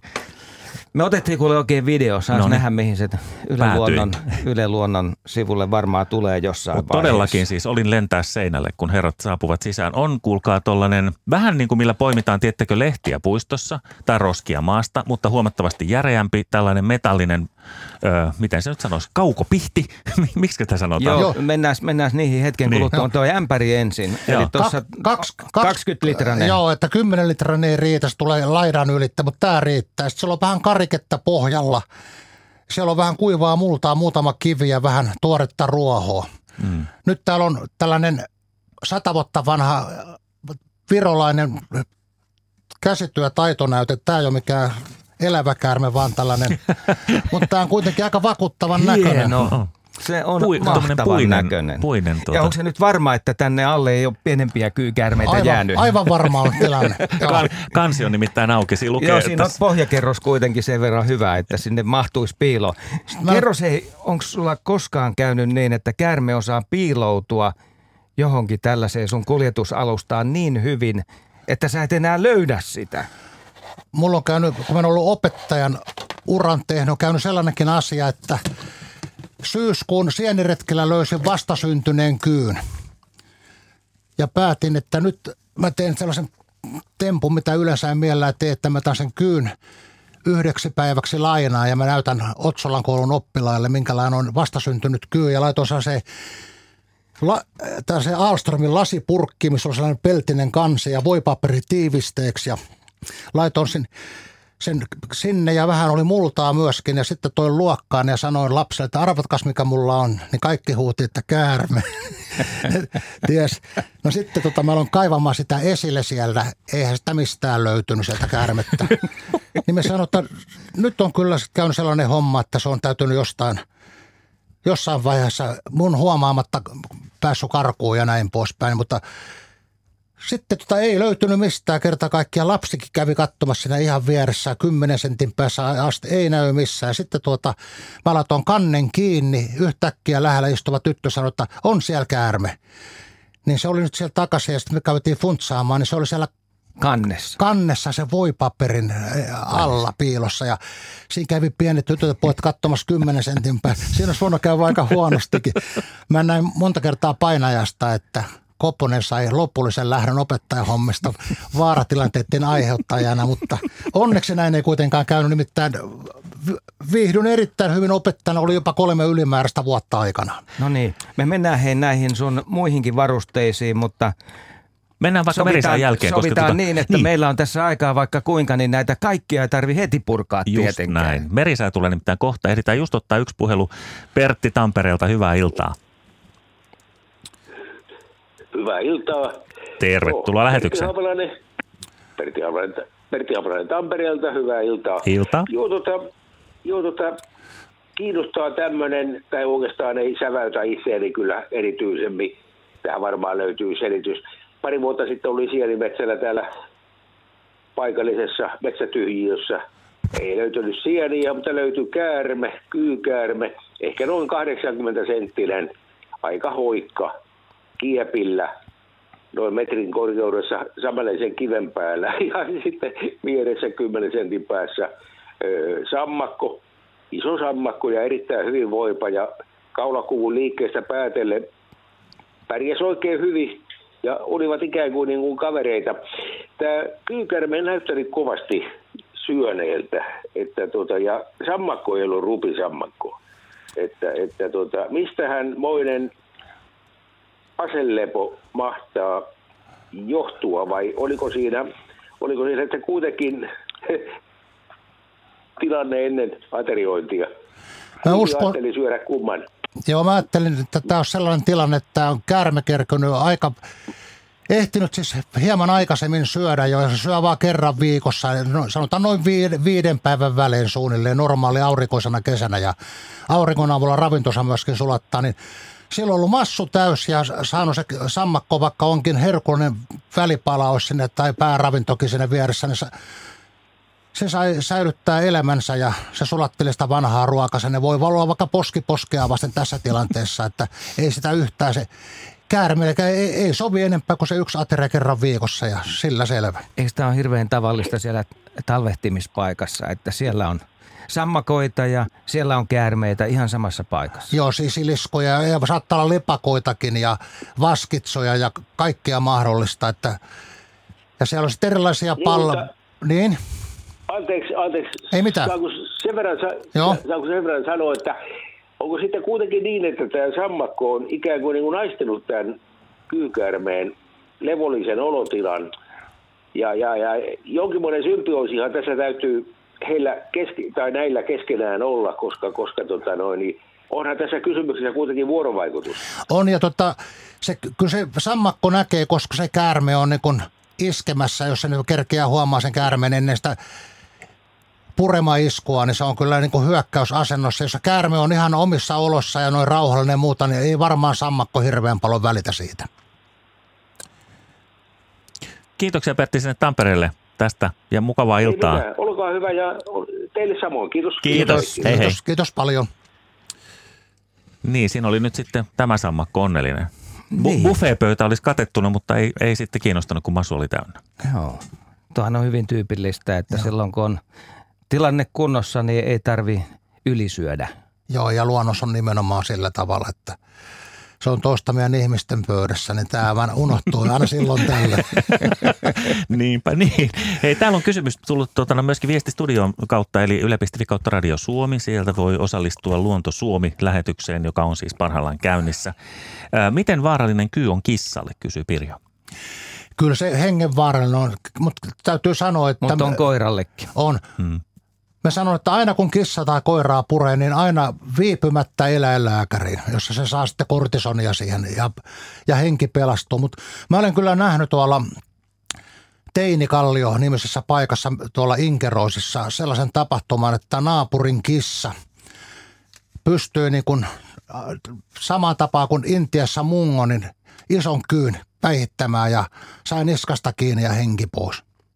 Oho. Että kyllä se hyvä kissa, niin se saattaa olla myöskin tällainen kyytten kurissa pitäjä siinä pihassa. Että aina puhutaan kissasta vaan pahaa, että sanot linnunpesiä ja muuta, mutta, mutta tällainenkin tapaus saattaa tulla esille. Ja mä olen kuullut sitten muualta näitä aikaisemmin jo, mutta sitten kun mä näin itse, mä uskoin vasta sen Tähän itse asiassa äsken, kun mainitsit tästä lintujen rengastamisesta, niin täällä on myöskin Pirjo kysynyt sitten, että miten kyitä tutkittaessa tunnistettaisiin samat yksilöt verrattuna siis lintujen rengastukseen. Voiko tunnistaa? Joo, niitä, se luo kaksi kertaa vuodessa nahkansa, niin sitä nahkaa voidaan spraymailla maalata, tehdä erilaisia merkkejä ja muuta.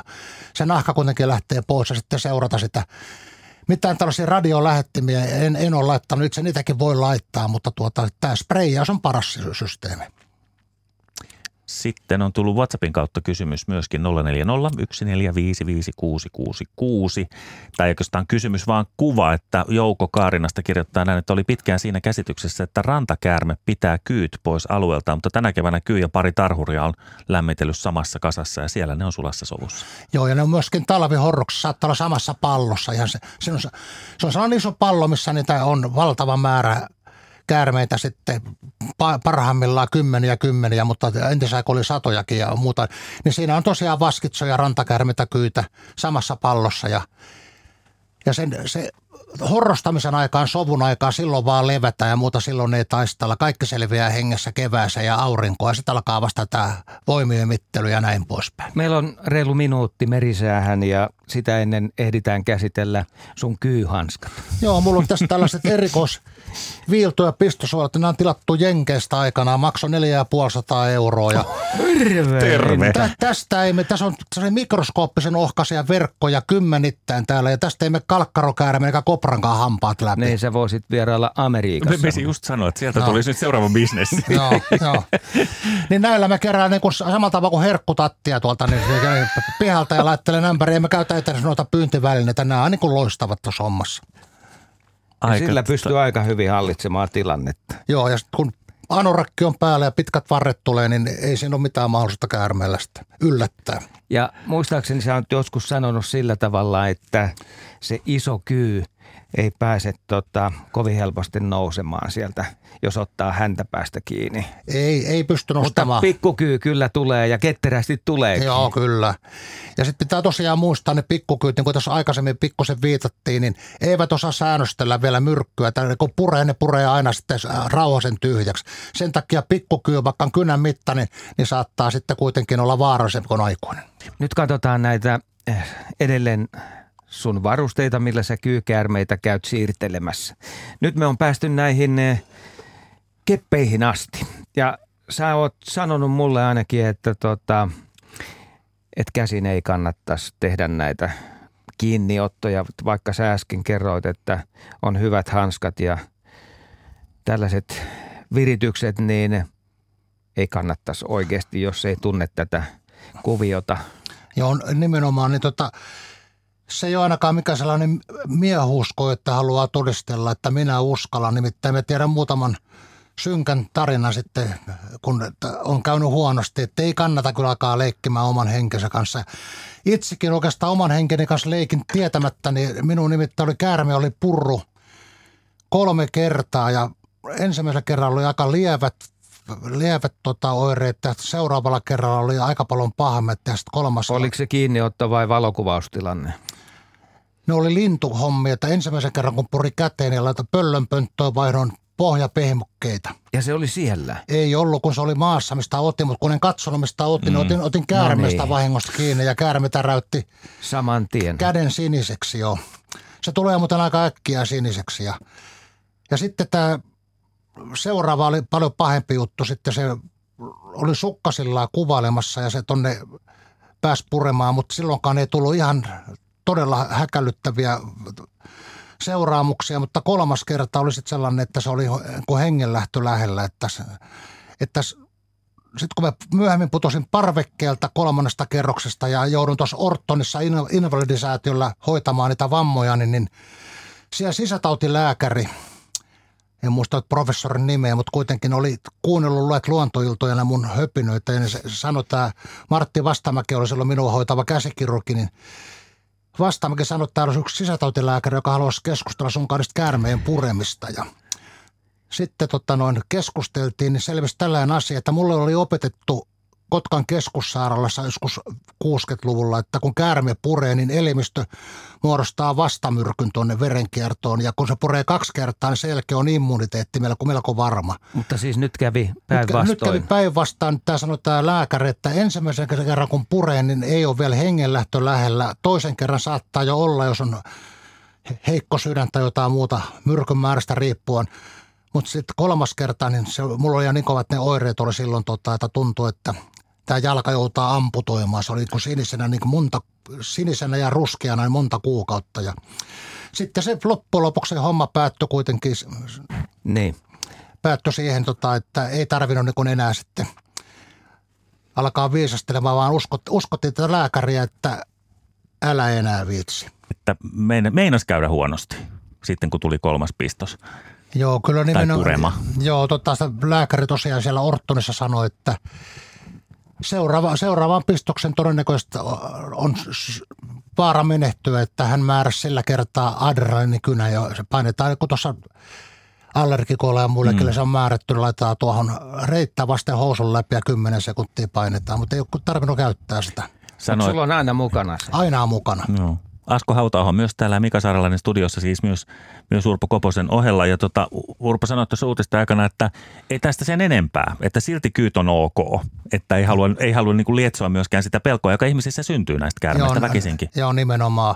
Mutta sanotaan, vaikka mulla nyt oli ihan va- va- vakava tilanne, niin mm. niin minusta ei tullut kuitenkaan käärmetten inhoajaa eikä ja vihaajaa, vaan päinvastoin rakkautemme syveni. Kirjaimellisesti. Hei, tota, yksi tärkeä kysymys on varmaan monelle, mä uskoisin näin, Luontosuomen kuuntelijalle, on se, joka on tullut tässä viestin muodossa studion. Saisinko hyvät tuntomerkit, joilla erottaa kyyn ja rantakäärmeen? No se on helppo ajatella ensin tätä hapitusta eli yleisolemusta, niin että ranta, nyt täytyy sanoa ensin, että nämä tunto, sahalaita ja vaaleat niskalaikut, niin ne ei ole mikään varma tuntomerkki, koska molemmissa lajeissa on täysin mustia yksilöitä. Ei ole kyllä sahalaitaa eikä rantakärmellä niskalaikkoja, jotka voi olla valkoiset, oranssinväriset tai punaiset. Niin tuota, rantakärme erottaa siitä, että se on niin kuin ruoska, se pää on aika iso, mutta sitten se alkaa, kap, vähän niska alkaa ohentumaan ja sitten se paksonee keskellä ruumista ja, ja ohenee niin kuin ruoska pikkuhiljalleen. Mutta kyllä on peräaukon kohdalla ihan selvä sellainen kappeneminen yhteen kolmas osaan. Eli se näyttää niin kuin jollain rotan tai hiiren pitkältä hännältä. Eli se on helppo nähdä siitä. Ja sitten jos pääsee jollain perhoskiikar tai jollain lähellä tarkentavalla kiikarilla katsomaan silmää, niin kyllä on kupariruskea silmäpohja ja pystypupilli eli virus, pystyvirus siinä ja taas rantakärmellä on tämä pupilli pyöreä ja keltaisella pohjalla, että, mutta sitä ei näe mutta kuin hyvän lähelle tarkentavalla kiikarilla, että ei kannata käydä 10, niin. 10 senttimästä katsoa kumpi se on. Just meinasin sanoa, että se on ehkä pikkasen haastavaa nähdä se. 0203176 on siis numero tänne studioon ja täällä on Juha Riihimäeltä on langalla. Hyvää iltaa. Hyvää iltaa, hyvää iltaa. Tuota, mukava, mukava ohjelma, tosi, tosi mielenkiintoinen, sen verran pitää aloittaa kehumisella. Kiitoksia tässä vaiheessa. Kiitämme. Kolme herraa nyökyttelee samaan aikaan täällä studiossa, mutta kiitos, kiitos tästä. Millainen, millainen suhde sulla on, on kyykärmäisen? No tuota, en, en, tunnusta, en tunnusta, että olen inhoaja, mutta sanotaanko, että minä mielelläni pysyn eri paikassa kuin kyykäärmeet, että olkoot, olkoot he omillaan ja minä omillaan. Että sellainen suhde. Eli reviirit selvänä. Kyllä, kyllä. Ja tuosta semmoinen kysymys, kysymys oikeastaan, että kesämökki on tuolla Etelä-Pohjanmaalla ja moni, moni vuosinen on nähnyt pihapiirissä kyitä ja nyt tänä kesänä aika montakin ja sitten semmoinen vanha, vanha pieni koira, joka nyt voi olla hyvin todennäköisesti kohtalokas purema sitten, sitten hänelle. Ja katsellut sitten noita äh, erilaisia värinään tai tärinään perustuvia noita kyyka- tai käärmekarkottimia on myynnissä, mutta mitäpäs asiantuntijat sanoo näistä? No niitä on, tes- onko ne Joo, niitä on testattu paljon Joo. ja muuta ja tota, en ole kyllä keneltäkään kuullut sellaista, että niillä olisi mitään käytännön merkitystä. Että se on sellainen helppo asia, että just hankkia ja, ja houkutteleva ja vielä su- suhteellisen kohtuuhintainenkaan, mutta ei ole kyllä selvää karkotusvaikutusta. Olen sitä mieltä. Joo. Entäs jos karkottaa Joo. sitä kyyn ravintoa? Niin, se on, se, se on niin kuin paljon järkevämpi tehdä sillä tavalla, että, että kyllä ei ole siellä pihapiirissä ei sammakota eikä myyriä eikä hiiriä, vaikka lossien kanssa. Jos ei halua myyriä ja hiiriä alkaa niin kuin surmaamaan, niin on sellaisia loukkoja, mullakin on kotona kuinka monta, missä voi elävänä niitä pyyrystää ja siirtää niitäkin, että tässä ja on kaksi mo- kilometriä. Ei tarvi hirjää myyriä vielä kahden kilometrin päällä. joo, joo. Mutta kannattaa joo, no, kuitenkin mitään. na- naapurisovun kannata, ei kannata koskaan niin siirtää näitä käärmeitä eikä myyriä niin naapurin puolelta vielä vähän kauemmaksi. Juu, juu, juu. Joo, okei, okei. Se tuota, no, meillä on nyt, mietitään, että pistetään hieman, hieman vähän laajennetaan leikattavaa nurmialuetta, niin sen havaitsee sitten helpommin. Siis toi on paras konsti Se on mun kaikkein mielestä. paras, joo. Tota, niin, sanon melkein joka kerta, kun käärmeiltä on pidetty, että kun pidetään nurmikko, se alue, missä liikutaan paljaan jaloa, vaikka ulkosaunan väliä ja muuta, kun pidetään se nurmikko lyhyenä, niin käärme karttaa lyhyitä paikkoja. Se aina liikkuu siellä korkeammassa karheikossa.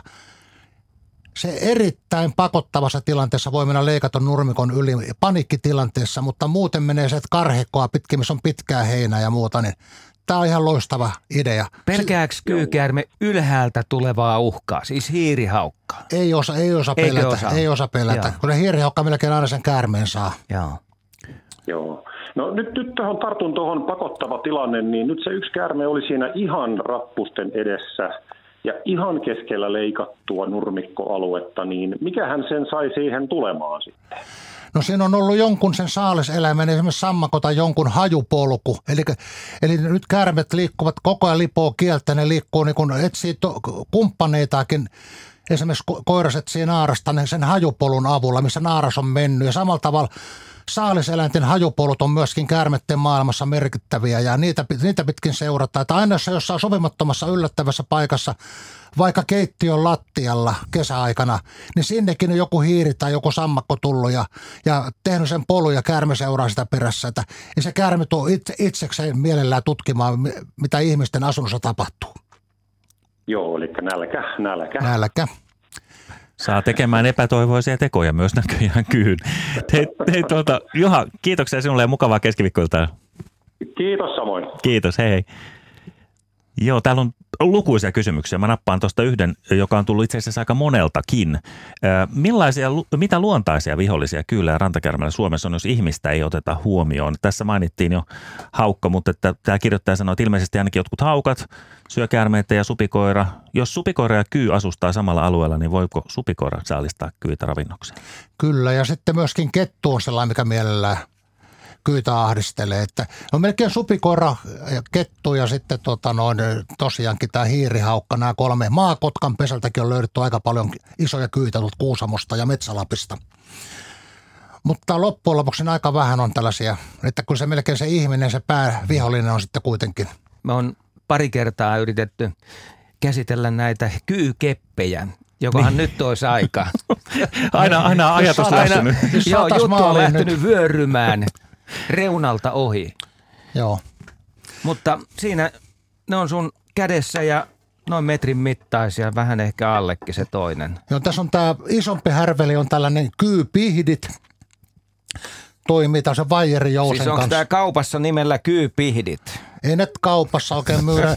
Nämäkin on ostettu tota tällaisen erikoisliikkeen, mikä myy ka- kaikenlaisia käärmevälineitä, niin nimenomaan nämä, ketkä harrastaa käärmeitä, niin heille sitten joskus pääsee karkuun kanssa, niin- niin isäntä tai emäntä lähtee tällaisen kanssa jahtaamaan sitten lemmikkiä. Mun mielestä tuo näyttää ihan siltä, niin kuin sillä otettaisiin jotain rikkaruohoja.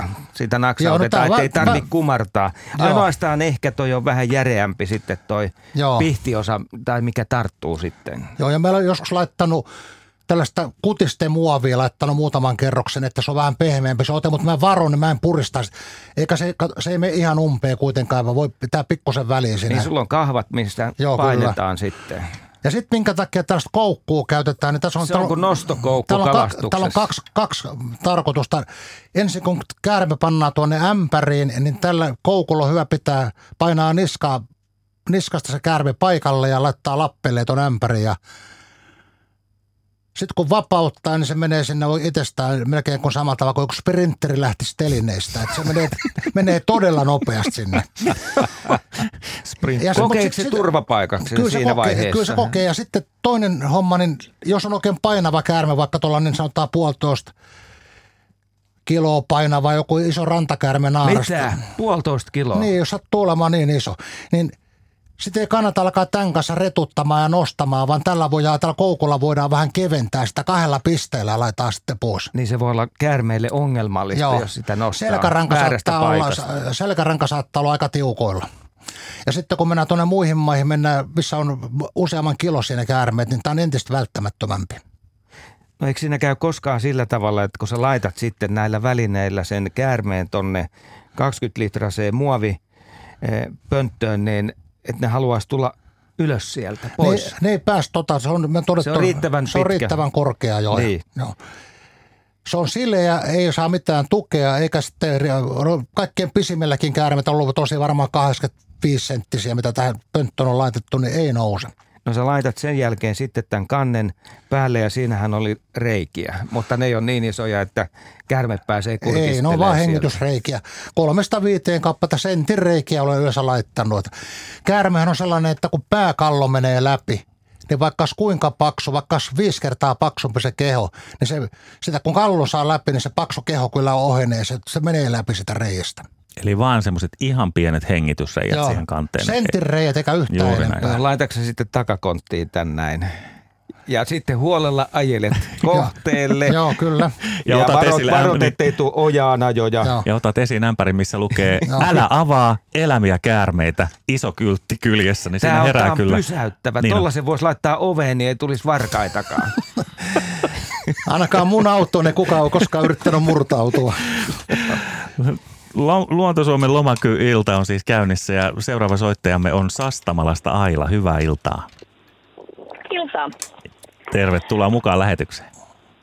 Kiitos, kiitos. Joo, tota, mä olisin kiinnostunut siitä, kun, kun, kun mä oon kasvanut, kasvanut tota, yli 60 vuotta kärmeitten kanssa, kun on mummulat ollut, ollut tuolla tota, Porkkalassa ja, ja tota, sitten oli mökki Nuuksiossa ja silleen, mutta tota, nyt asutaan Sastamalassa ja, ja tota, siellä on näitä tämmöisiä kärme, kärmeinhoajia. Ja tota, mua keliuttaa, kun naapurustossa on sellaisia sitten, jotka roikkuu ison talon isäntää henskeleissään ja kehuu, että me on ja niin monta käärmettä tappannut taas. Niin mä, että millä ne sais niin kuin kuriin? Eli paljonko se on toi tapporaha ja tota, kenelle niitä käräyttäisi? Se- Siinä on nyt sitten Ailalla bisnesidea mielessä. Nämä hyviä kysymyksiä, mutta valit- valitettavasti Suomi on Länsi-Euroopan ainoa maa, missä kyy on lainsuojaton. Eli Suom-. Mistä se voi johtua? No, mä tiedän kyllä tarkkaan sen, mutta voiko sen kertoa tässä lähetyksessä? No, jos se onkin sellainen asia, että siitä voi tulla hankaluuksia, niin ehkä ei tarvitse kertoa. Mutta kuitenkin ministeritason päätös on tehty aikanaan maa- ja metsätalousministeri, joka ei suostunut allekirjoittamaan sitä adressia, mikä pant- pantiin kaikkiin Länsi-Euroopan maihin, että kyy on niin äkkiästi, nopeasti taantunut, että sukupuutto uhkaa vajaan 50 vuoden päästä, että voitaisiko Suomessakin se rauhoittaa, niin tämä ministeri sanoi, että vain hänen kuolleen ruumiinsa ylitse. Ja sitä ei... Se on kuollut. Toinen ääni kuuluu Ailan taustalta, joka ehkä kysyy sen ajat, kysymyksen, mikä monella pyöri mielessä. No, Joo. No mä en sitten yrittänyt itse tota kahta konstia eduskunnalle. Mä yritin ensin tota kokoomuksen kautta, että saataisiin sen läpi. Sitten mä ajattelin, kun se ei, to, toivo, ei to, onnistunut, niin perussuomalaisia ei silloin vielä ollut, niin en kokeillut sitä, mutta, mutta yritin kuitenkin vasemmistoliiton kautta, niin sama juttu, niin ei mennyt läpi. Oli enemmistö kansanedustajista sitä mieltä, että kyyt pitää tappaa. eli poliittisesta päätöksestä on kiinni. Joo, että Tosi typerää. se on typerää ja jotenkin tuntuu itse, kun tässä nyt on tätä työtä tehnyt kymmeniä vuosia ja saanut omat oppilaat ja oppilaiden vanhemmatkin ajattelemaan myönteisemmin ja ymmärtäväisemmin käärmeiden perään, niin aika turhauttavaa kuulla, että Suomen päättäjät on asennoituneet tällä tavalla. Siis onko kyy poliittinen kysymys? Näyttäisi vähän siltä. Joo, suurimma, siis kun niitä on näitä justi, jotka tota, esimerkiksi vaskitsat tappaa käärmeinä Mm. Ja sisilitkot menee käärmeinä ja tota, kaikki, varmaan isokastematokin, jos se on tarpeeksi vahva ja pitkä. Mutta siis se, että meillä ainakin isä opetti, opetti elää niin kuin tämmöisessä ihan symbioosissa eläinten kanssa ja ei, ei tosiaan niin ei ole kertaakaan kukaan hyökännyt päälle, että joku naapurin sekarotunen piski on saattanut käydä tai oma, oma koira on tota noin, niin kiukkusena napannut, mutta tota, ei ole kyllä käärmeet koskaan käynyt.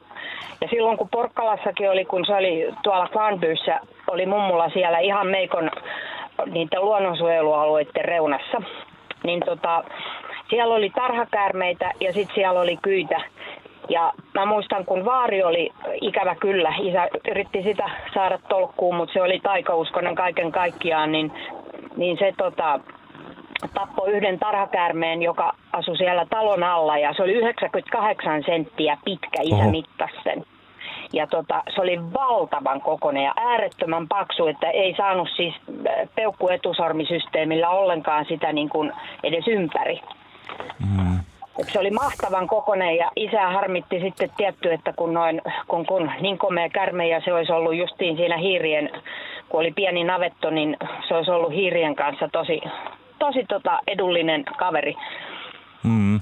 Tätä on valtavasti liikkeellä edelleen, niin kuin me tässä lähetyksen alussa puhuttiin siitä, että minutkin on iso isä opettanut, että ne pitää kaikki tappaa. Ja valitettavasti. Joo. Tekee mieli vielä muistella opettajan uraa, kun meillä oli tota, voin sanoa paikankin Otsolan koulussa Kotkassa oli 76 2011 saakka, oli siellä pitkän ura kolme ylimääräistäkin vuotta, niin kolmas rehtori, joka sinne tuli mun aikana sitten, niin antoi luvan, että voitiin pitää kyynäytös siinä pihalla. Koko koulu oli ympärillä kehässä ja minä vapautin tuolta pöntöstä viisi elävää kyytä. Ja Joo. sitten sit mä kerroin näille ihmisille, selitin lapsille ja opettajille, että tässä ei ole mitään vaaraa, kun näette nyt, niin ne käärmeet pelkää meitä ihmisiä ja lähtee koko ajan eri suuntaan ja muuta. Se oli hirveän hyvä näytös ja mä sanoin, että ihan viime vuosien saakka koko ajan positiivista palautetta, että monen käärmepelko loppui siihen. Niin, se tiedon Joo, jakaminen Joo. ja kertominen Mutta se todellisuudesta. pitää eikä, havahduttaa ihan tällä tavalla, että näkee, että ne käärmeet ei hyökkää ihmisten kimppuun. Niin, niin ne eivät Joo. tuu. Mä oon tota tehnyt sitä, että kun, kun, kun on koiran kanssa yölenkillä, niin mä oon noille sammakoille pitänyt ja salamantereille tämmöisen tämmöisen tota, esitelmän. Mä oon nostanut ne tien sivuun ja sanonut, että, tota, että, että liikenne on vaarallista ja samaten on pysähtynyt muutaman kerran nostaa jonkun kyynkin pois, niin tota, hätisteleen tieltä, koska tota, ne tulee siihen lämpöiselle öljysaralle tai asfaltille mielellään ja lämmittelee siinä, niin, niin, niin ja jos on kosteita, niin sehän on oiva paikka olla. Totta. Mutta Kyllä. Tota, mielellään niin kun, niitä valistaa vähän, että edes jos yhden saa oppimaan, niin se on hyvä. Nimenomaan yksi kerrallaan. Kiitos Aila sinulle ja mukavaa illan jatkoa. Kyllä lämmittää sydäntä kuunnella Kiitos. tällaisia tarinoita kyllä elämän kokemuksella ja aivan loistavaa jut- jutustelua. Urpo, äh, nyt kesäkaudella pihaan tuodaan äh, ensitalveksi halkoja, joita sitten käsitellään kirveellä ja sahalla. Minkälainen paikka tuollainen halkopino on käärmeelle? Se on vain kesäpiilopaikka, että ei miss- missään halkopinossa ei tietenkään voi talvehtia Mutta esimerkiksi. se viile, viileys, niin se Vi- kiinnostaa. viileys houkuttelee nimenomaan kesällä. Tällä, tällä valtavat helteet on, niin, tota, niin nimenomaan ja ne ala, alakolot siellä nimenomaan, sanotaan nyt jos on vaikka kaksi metriä korkea pino, niin korkea pino, tai vaikka puolitoista metriä, niin se puoli metriä, mikä on maasta ylöspäin, niin siellä on kyllä loistavat lämpötilat ja houkutteleva paikka mennä vilvottelemaan.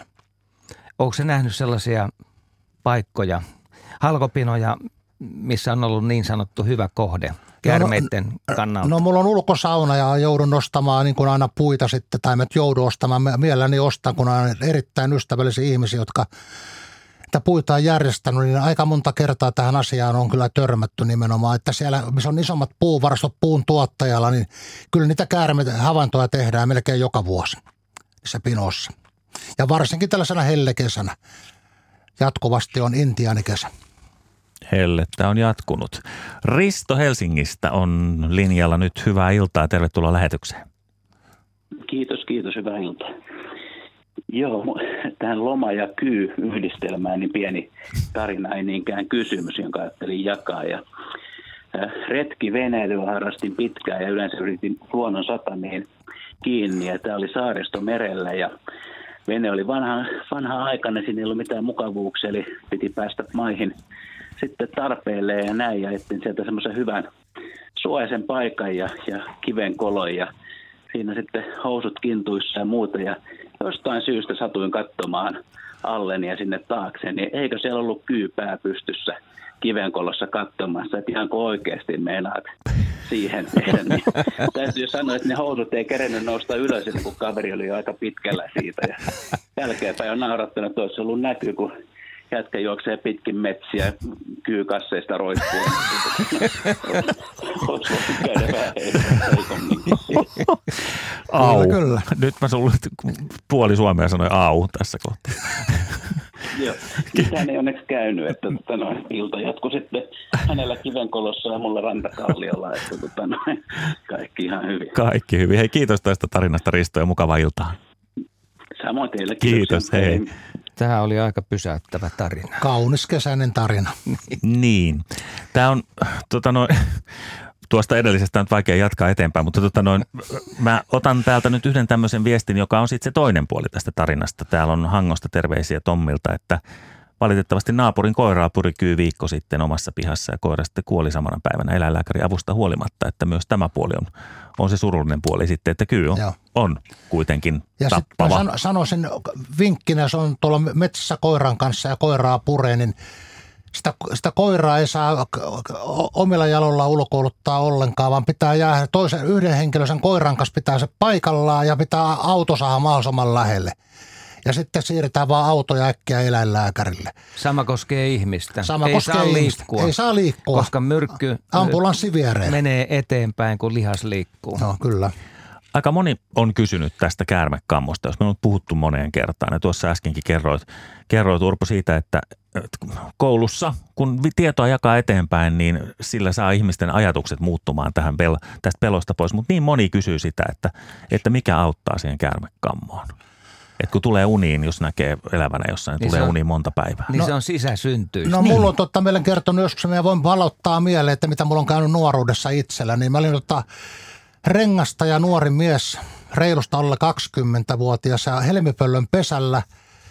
Taas voin kertoa että kotiseudun, varmaan kuunte- kotkalaisikin kuuntelijoita, niin tää oli siellä luovin hiihtomajan suunnassa ja Palokären tekemä iso kilpikarna honka oli tehnyt reijää ja siellä helmipöllön pesi. Ja sitten läksin yhden nuoren lintuharrastajakaverin kanssa rengastamaan niitä ja mä työnsin, se oli kolmen metrin korkealla maasta. Kiipesin silloin sinne ketteränä siihen, siihen aikaan ja työnsin käden sinne. Oikea käsi ei mennyt, jäi kyynärpästä kiinni. Ajattelin, että vasen on vähän ohuempi, kokeillaan vasenta.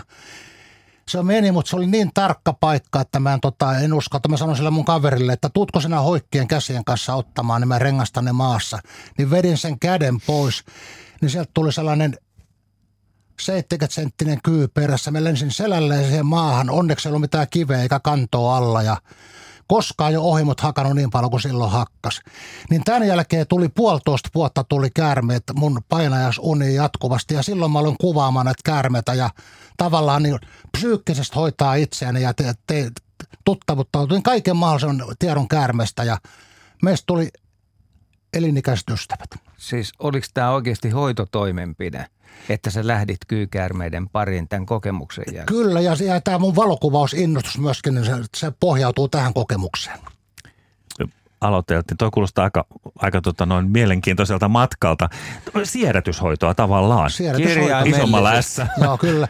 Sama juttu kuin se, mitä kuvasin, että käärmetä tosiaan, niin tota, ensin no, kypärän päässä, mm. oli päässä ja visiri ja, turva, ja turvahanskat. Ja sitten kun huomasi, että se vain hikoiluttaa, ei tarvitse tehdä, käärmet ei tee mitään, niin sitä tökkimistä, kun ei helposti kyllä opi, kun se me kutittelee ja korvaa ja ynnä muuhun, niin siinä piti mennä montama, muutama vuosi, mutta sitten kun sen voitin sen pelon, niin sitten tuli ne mun kuuluisemmat ja parhaat luontokuvat, jota on levinnyt ympäri maailmaa. Kyllä.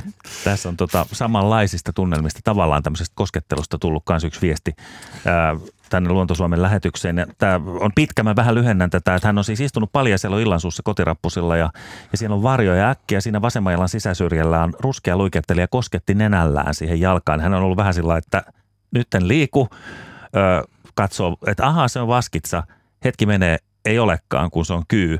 Ja sanoi, että onneksi hän ei nyt sitten niin kuin potkassut tai liikauttanut, että olisi varmaan käynyt huonosti, mutta että tämän, hän on otsikoinut tämän viestinsä nimittäin kyyn suudelma.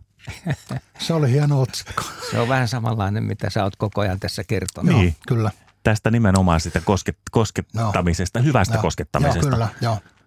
Tai no, kenen mielestä nyt on hyvä ja kenen ei. Mä tiedän, että siellä on moni kuulolla, jotka miettii ihan muuta. Tosiaan näin omien kokemusten mm. rohkaisemana niin uskallan sanoa, mä en, mä en ole nimittäin mikään tällainen, joka alkaisi vaahtoamaan jonkun asian puolesta, jos ei ole mitään omia kokemuksia, niin voisin sanoa kyllä, että kuka voittaa sen käärmepelon ja tutustuu paremmin, niin joutuu äkkiä ennemmin tai myöhemmin toteamaan, että se Urpo Kopponen puhui ihan täyttä asiaa. Ja siksi hän on täälläkin tänään. Hei, tota, kysymys tulee, että miten kyyt ja kekomuurahaiset suhtautuvat toisiinsa? Ennen sanottiin, että kyytä ei esiinny siellä, missä on muurahaiskekoja. Kaikissa metsissä on käärmeitä ja kaikissa metsissä on muurahaisia. Ne valtatiet, missä menee miljoonia kekomuurahaisia, niin käärmeet välttää niitä. Ne menee sivuteita pik- ja pikkupolkuja pitkin, ei mene niillä valtateille ollenkaan, mutta jos käärme joutuu jostain syystä esimerkiksi kekomuurahaisten kekoon, niin sillä tulee ihan panikinomainen kiire päästä pois, niin nimittäin melkein elävänä syön muurahaisen, että sanoisin, että luonnossa tapahtuu erittäin harvoin, että käärmeellä olisi vaaratilanne, mutta samoissa metsissä kuitenkin kekomuurahaiset ja käärmeet viihtyy oikein hyvin. Ja me sanoin edelleenkin, että käärmeitä on kaikissa metsissä, havumetsissä, lehtometsissä, myöskin pelloilla ja niityllä, että jos ei käärmeitä näe, niin se ei tarkoita, että käärmeitä ei ole, vaan että käärmeitä on joka paikassa. Niin pitää opetella löytämään sieltä ja havaitsemana käärmeitä. Kerro vielä, miten sun silmä on harjaantunut. Näetkö heti, että täällä voisi olla? No taas täytyy ottaa taas se Otsolan koulu e, kolmannen kerran esille. Tuota, niin meidän oppilaiden kanssa tehtiin aina sitä kuntopolkua pitkin, sellaista ulkoilupolkua pitkin, missä on myöskin hiihtolaudut talvella. Käytiin Kesäniemessä ja Luovissa ja sitten mä joskus niin tein listan oikein kuinka monta käärmettä me oltiin nähty jonkun luontokerhon ryhmän kanssa sillä matkalla. Saattoi olla, että menomatkassa luoviin nähtiin kuusi kyytä ja ta- takas tulessa kolme.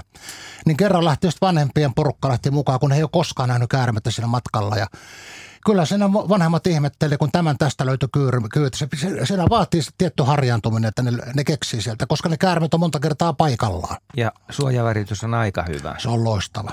Mm-hmm. Seuraava soittajamme on Opson. Pannaan linja auki. Tuula Sallasta, hyvää iltaa. Iltaa. Millainen suhde on kyihin?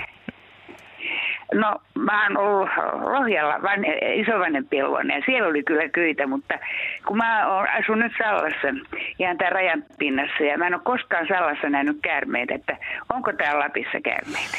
Joo, jo, tota, nämä käärmeasiantuntijat, jotka ovat tutkineet paljon tunturilappia, niin siellä on ihan siellä Pallas ja Ounas tuntureilla tavattu Suomen kaikkein isoimmat kyyksilöt, yli 90 senttiset, että, että niitä on joka paikassa, mutta pikkusen se elämä on erilaista, nimittäin esimerkiksi täällä etelässä niin kyykäärme pystyy lisääntymään vain joka toinen vuosi. Lyhyt kesä, lyhyt kesä ei auta, ne ei kerkeä ne munasolut kehittyä sillä tavalla, että ne olisi jo poikasia, vaan kaksi vuotta pitää, joka toinen vuosi pitää niin sillä tavalla ja sitten synnyttää. Niin sama juttu on sitten siellä Lapissa, että pitempään menee, menee kolme kesää siellä Lapissa, vaikka siellä on erittäin valossa tämä kesäaika ja muuta, mutta se on kuitenkin niin lyhyt, että vuosi tarvitaan lisää aikaa. Joka kolmas vuosi vaan Lapin kyyt pystyy synnyttämään. Joo. No miten se, onko se eroa, onko tuolla ylhäällä tunturilla, mä asun nimittäin niin kuin, niin kuin alempana, että tota, siis jos ylhäällä tunturin päällä, onko siellä sitten helpommin havaittavissa näitä? Ei, ei siellä, ei aivan huipulla, vaan nimenomaan aurinkorinteillä, että vähän huipulta joo, alaspäin. Joo. Jos on vaikka, sanotaan 600 metriä korkea tunturi, niin sanoisin, että jostain sieltä 300 metristä 450 metriä, siinä on se käärmetten ja auringonpuolisella rinteellä. Mistä se johtuu, että Selvä ne on suuria juttu, ne kyyt siellä? Se varmaan johtuu, johtuu tota monestakin syystä, niin tota, ei se mitään sattumaa voi olla, että olisiko tämä nyt sitten... Onko niillä enemmän ikää tai jotain No sit, sitä mä ajattelin juuri alkaa sanomaan, että ne on todennäköisesti myöskin vanhempia, koska se koko on aika huomattava, huomattavasti suurempi kuin täällä etelässä. Kiitokset ei sinne pohjoiseen Tuulalle ja hyvää illanjatkoa. Terve, kiva, kiitti. Kiitos, hei hei. hei. Niin, moni on nimittäin kysynyt näissä viesteissä, joita on tullut eri, eri, eri väyliä pitkin tänne studioon juuri tästä, että onko Lapissa, kuinka pohjoisessa no, on, no. on käärmeitä. Että se on herättänyt paljon, paljon tota noin keskustelua. Sitten tuli tämmöinen mielenkiintoinen kuvapari, jota nyt on tietysti, mä selitän tämän lyhyesti. Tässä on tota noin Elina Kuopiosta ollut, ollut tuota Patvinsuon polulla – ja astui melkein kyyn päälle. Siellä oli nimittäin tämmöinen, tämä näyttää nyt metsähiireltä, mutta on kyllä aikas pullea, iso eläin, jota sitten kuollut jo tässä vaiheessa, jota kyy sitten, mä sanoisin, että on kyyn pää on niin kuin kolmasosa tuosta tosta, hiirestä, joksi sen nyt oletan tässä näin, niin, ö, niin kysymys kuuluu, että kuinkahan kauan tuollaisen aterian nielemiseen menee, kun hän nimittäin ajatteli, että no, annan ruokarauhan, palasi parin tunnin kuluttua ja ei ollut kyytä enää, mutta ei ollut kyllä safkaakaan, ruokaakaan enää jäljellä, että ja ne leuat liikkuu sillä tavalla joka suuntaan, että se ne kyllä venyy ihan monta, todella suureksi ja jos ei sitä häiritse ollenkaan, niin me monta kertaa valokuvannut tämän koko operaation, niin sanotaan, että siinä menee vaan lyhyimmillään saattaa mennä pari minuuttia ja pisimmillään 15 minuuttia, jos sitä häiritään sinne jatkuvasti.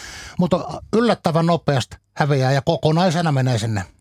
Parissa minuutissa siis Joo, ja, ja pää edellä, joo, kyllä. Sitten on sellainen pulle ja paikka siinä kehossa, sanotaan korkeintaan viisi päivää, viiden päivän jälkeen se tulee taas levottomaksi ja suoli on tyhjä ja pitää lähteä hakemaan uutta ruokaa. Ja sitten joka ruuasta tulee mikroskooppisen ohut rasvakerros sille kyylle.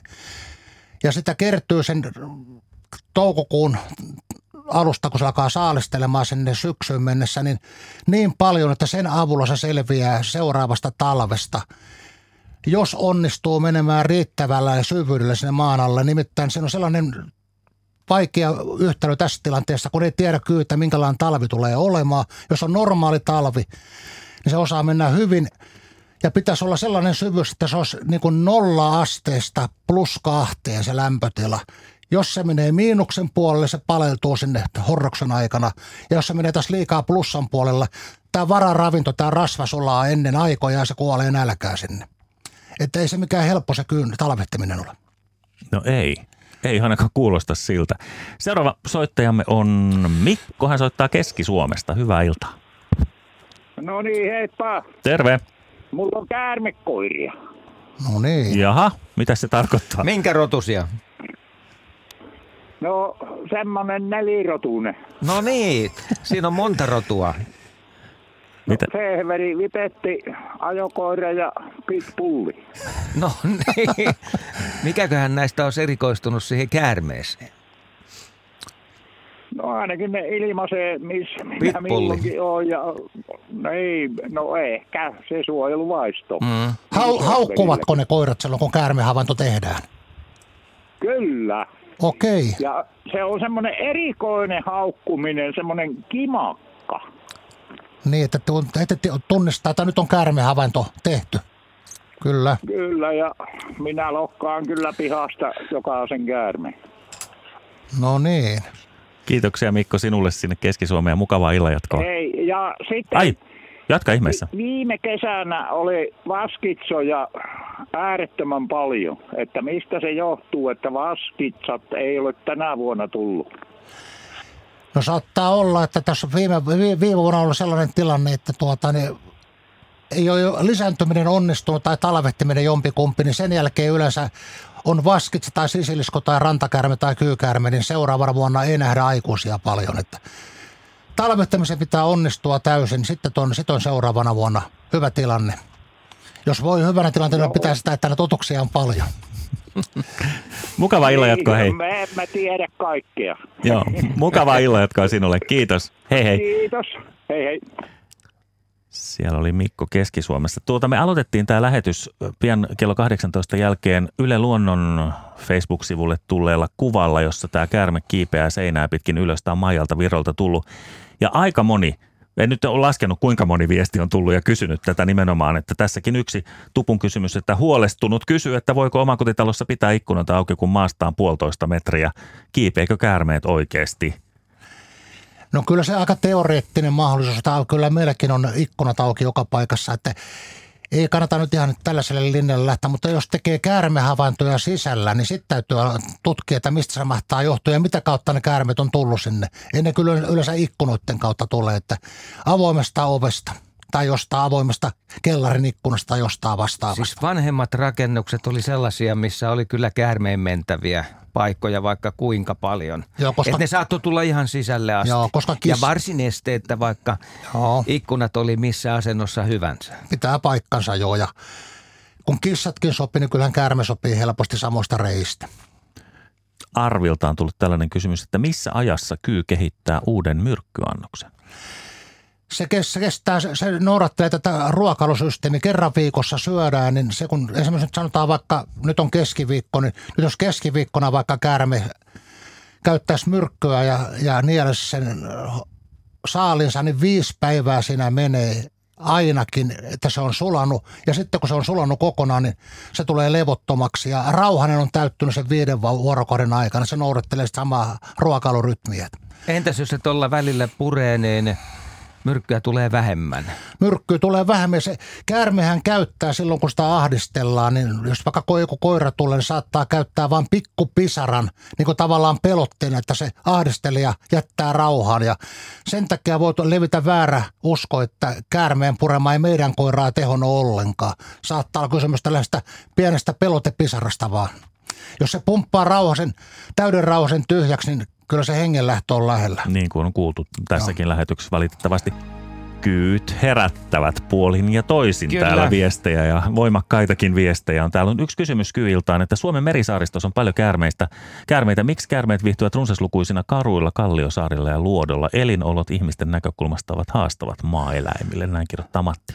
Tuskin missään on niin paljon sammakoita kuin lintuluorolla. Mä nimittäin 50 vuotta rengastanut merilintuja. Huomenna aamullakin kello on soimassa viiden aikaa, vaikka täältä tullaan illalla kymmeneltä kotiin ja lähdetään Kotkan ulkosaaristoon lintuja rengastamaan, niin ei tarvitse olla kummonen luoto, kun siellä on pikkulampareita ja sammakoita ihan hirmuisia määriä. Ja myöskin aika hyvin on myyriä näillä lintuluodolla. Että ravinto-olosuhteet on erittäin hyvät. No se on lienee sitten taas toisinpäin, kun täällä tuli nimittäin Terolta viesti, että kyyt ei tarvitse viihtyä savimailla, kuten Elimään ratulassa. Ikinä ei ole tullut vastaan. Joo, aivan. Joo, sinne saven läpi. Nyt kun on varsinkin tällainen, että se on tullut melkein panssari pinta tästä savesta, niin ei anna yhtään. Nythän ne tosiaan niin kontiaisetkaan, ne, ne maamyyrät, ne ei pääs ollenkaan tuonne pinnan alle mitään kastematoja. Ne on kaikki siellä panssari katon alla, että Savimaa on hyvin haasteellista. En ole koskaan nähnyt mitään valtavia käärmemääriä Savimailla. Se on kyllä se on tosi haasteellista. Urpo, voiko koskaan käydä sillä tavalla, että tulee vaikka ihmisen jalkaa purema ja ei, ei näe sitä varsinaista tapahtumaa? Että sitten näkee vaan nämä reijät. Sanotaan, että tota, oliko se nyt neljä milliä vai mikä se välikkö niissä hampaissa sitten olikin, niin jäljistä ruvetaan tunnistelemaan ja sanotaan, että nyt on vähän sellainen tunne, että jotain on tapahtunut. Ehkä vähän enemmän kuin hyönteisen pisto.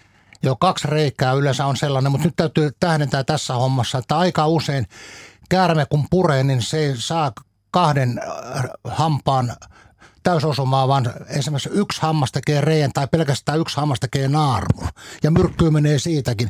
Että se ei ole mikään tuntomerkki, onko kyy purru, että kaksi pistosreikää vierekkäin. Naarmu voi olla yhtä hyvin kyyn purema. Mutta mitä sitten iho reagoi? Sulla no, on henkilökohtaista no, kokemusta. Siitä tulee valtava kipu ja turvotus, että se vetää, se vetää tumman siniseksi mustelimella vetää ihan hetkessä. Ja sehän johtuu siitä, että tämä kyyn myrkky on niin tällainen, äh, jos käyttäisiin tästä mestarikokkien äh, sanastoa, niin se on niin sellainen marinointiaine, jolla se niin pehmentää sitä kokonaan nielastua myyrää että elimistö pystyy sen nopeammin käyttämään hyödykseen. Niin se alkaa heti rikkomaan sitten ihmisessäkin näitä kudoksia ja muuta, ja tekee niitä mustelmia ja verenkuvapua, ja sillä tavalla se, se on erittäin niin kuin tällainen tuhoava vaikutukselta. Ja sitten kyllä myrkystä voidaan puhua sen verran, että se myrkkyhän on tällaisia niin kuin koostumista tällaisia valkuvaisaineita, että joku 15-16 valkuvaista on kyynmyrkystä löydetty. Ja nyt kun katsotaan ampia sen vastaavaa myrkkyä, niin kymmenen samaa on, että ne on aika lähellä toisiaan. Että jos se ampiainenkin maa-ampiainen pahasti pistää ja muuta, tai tulee joku pistossarja, vaikka viisi ampiasta, niin saattaa olla vaikutukset vielä vai- pahimmat kuin pienessä kyynpuremossa. Seuraava soittajamme on linjalla. Hän on Anne Kyynäröstä. Hyvää iltaa. No terve. Terve. Terve. Sellaista vaan kysyisin, että kun meillä on hirveästi täällä pieniä sammakon poikasia, ja ne on ihan jo keväällä, ne menee niin kuin lumilämpäreiden yli, ja tästä on kumminkin järvelle noin 200 metriä. Ja ne pyörii tässä ja mä vaan ajattelin sitä, että onkohan täällä niitä käärmeitä. Meillä on iso rupari tuossa, sen nimi on rupari, me ollaan ristetty se iskä. niin, kuin, niin, se on todella valtava, se on joka kesä aina tässä meidän niin kuin, tontilla. Niin, että niitä pikkusammakoita on silleen, että mä raskin niin kuin rimmaroida kaikki, kun niitä pyörii ja pomppii täällä pitkin poikin, niin onkohan se sille, että se on niin kuin niiden käärmeiden ruokaa? ei, ei toi ruppikonna oikein käärmeelle oikein maistuta, kun ne tavalliset no, se sammakot. on ihan oikeasti valtava se Joo, joo, kyllä, se kyllä. Joo. just sen takia. Joo. Mutta sitten en malta olla kuitenkaan sanomatta, mitä hauskaa liittyy tähän rupikonan elämään muuten, niin tässä on niin kun, niin. Kadehdittavaa monella asialla. Nimittäin koiraat, eli, eli urokset on paljon pienempiä kuin naaraat, niin nämä, Aa, kun, ne eikö ho, se on tyttö? horrokse, Yes. kun, hor, kun horroksesta herätään keväällä, niin nämä isot naaraat kantavat nämä pienet urokset reppuselässä kut- kutemislammelle, missä pidetään sitten iloinen kevät ja muuta. Ja sitten taas kun tulee talvi alkaa lähestymään, niin nämä naarat kantaa nämä pienet semeikat takaisin sinne talvehtimispaikalle. Että Logistiikka toimii. logistiikka toimii ja ne, tosiaan ne koukkat on vahvempia. Ja, matka tuonne järvelle. Ei tässä ole vettä niin kuin missään. Sitä me ollaan ihmetelty, kun menee keväällä niin kuin noiden lumilämpäreidenkin päällä, Joo, ne ky- pikkusampit. joo, mutta kyllä ne mam- mammat jaksaa kantaa ainakin nämä pienet koiraat. Ei siinä ole mitään. Eli on naisvoimaa. Joo, kyllä. Kyllä. Joo, Naiset sitä, tässäkin. Kun sä sanoit, että sammakot on niinku herkkuruokaa, että niitä, eikä mua haittaa, vaikka niitä kyitä täällä olisi, en ole yhtään nähnyt. Ja, että Kyyjärvi, vaikka on tämä Kyynäryjärvi tuossa ja kaikki nimikin on, mutta tuo oli erittäin hyvä vastaus. Kiitos. Joo, Kiitos. kiitos. Naisenergiaa. Mu- mukavaa iltaa, Anne. Kiitos. Kiitos, Hei, hei. Moi.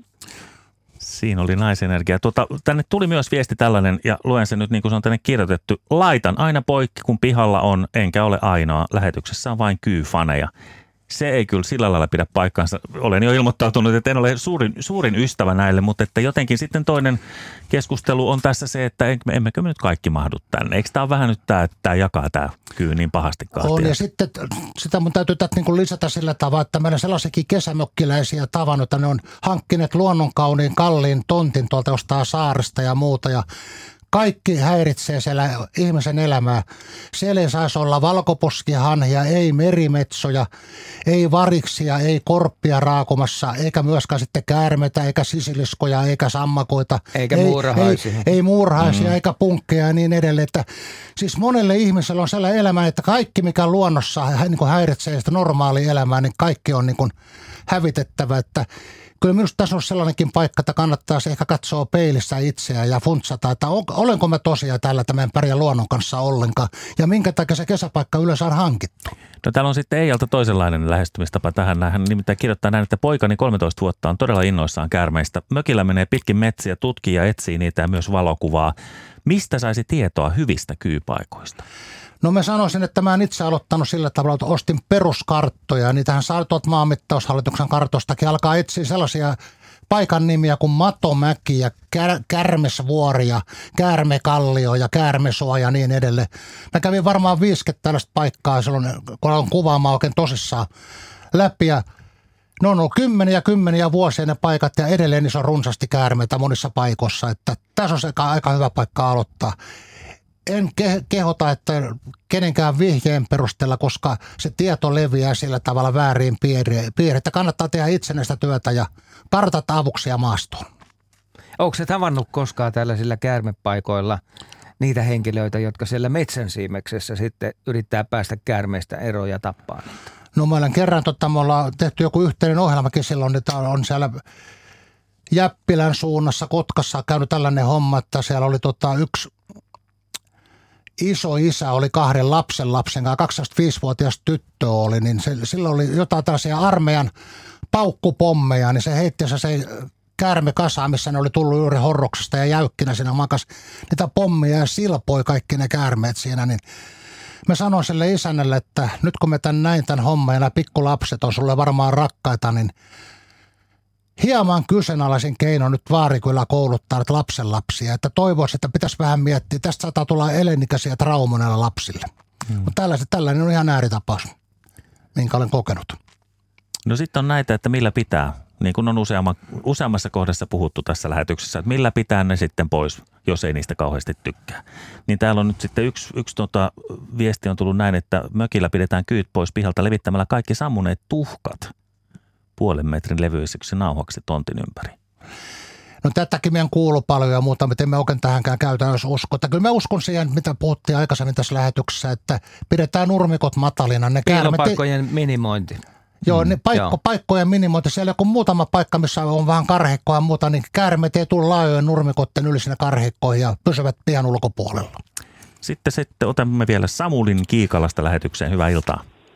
Hyvää iltaa ja kiitos hyvästä ohjelmasta. Kiitos, kiitos. Olen, olen usein yrittänyt, mutta en ole päässyt. Ja Mä kerron nyt tosi tarina. Tässä on kymmensi vuosia aikaa, kun kyytti ja silloin vielä tapettiin kyy ja mä ajattelin, että en mä enää tapaa kyytä, että mä pistän sen tota litran pulloa ja siihen korkkiin reijän ja pistin sen sinne ja, ja sitten tota, niin, mä vetin vähän tota, niin, punaista lateksmaali siihen selkärankaan päältä, tämmöisen 10 sentin pätkän ja, ja sitten mä vein sen kilometrin päähän tota, niin, pois ja sanoisin, että älä, älä, älä tulla enää toisesta, sitten sit, sit, sit käy huonosti ja kyllä mä kärmet keskenään ja keskustelevat, että ei mennä sinne, että se on pitkä yö, kun joutuu olemaan pullos. joo, joo.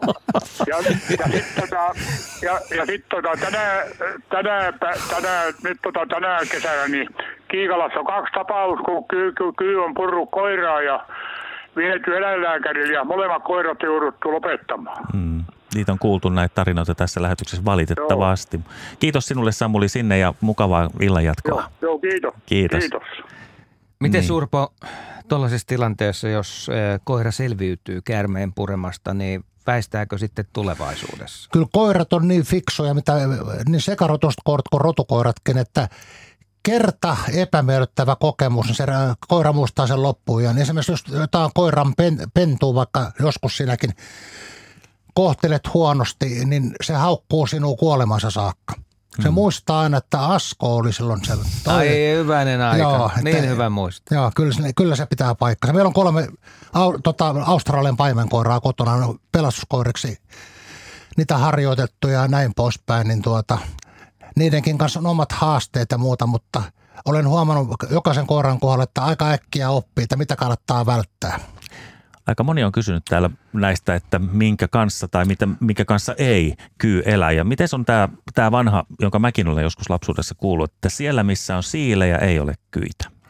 No me ollaan tehty kerran sellainen trikkielokuva, ollaan tehty, että ollaan niin otettu kolme siiliä vangiksi tuollaiseen kylmälaatikkoon ja tuota, sitten viety yhdelle käärmepaikalle, missä oli keväällä paljon käärmeitä ja muuta ja vapautettiin ne siilit, niin voin sanoa suoraan liiottelematta, että käärmeet ja siilit ei ole kiinnostunut pätkääkään toisistaan. Niitä ei sano millään niin sellaiseen kuvaan, että, että ne olisi uhkana toisille, että Tämä legenda ei myöskään pidä paikkaansa. Hei, miten mä muistan, että jossain vanhoissa koulukirjoissa oli tällainen kuva, missä oli siili ja kyykärme ja siinä annettiin just ymmärtää tämä homma, että siili se hoitelee tässä mennen tullen asiaa. No tämä kuva nimenomaan on se asia, tota, joka tota, tähän väärinkäsityksen tullut. Se on vähän sama juttu kuin Walt Disney aikanaan teki sen homman, te, alkoi tekemään piirrettyä lisäksi näitä luontodokumentteja, niin hän teki tällaisen vaarallisen erottelu kuin hyvät ja pahat eläimet.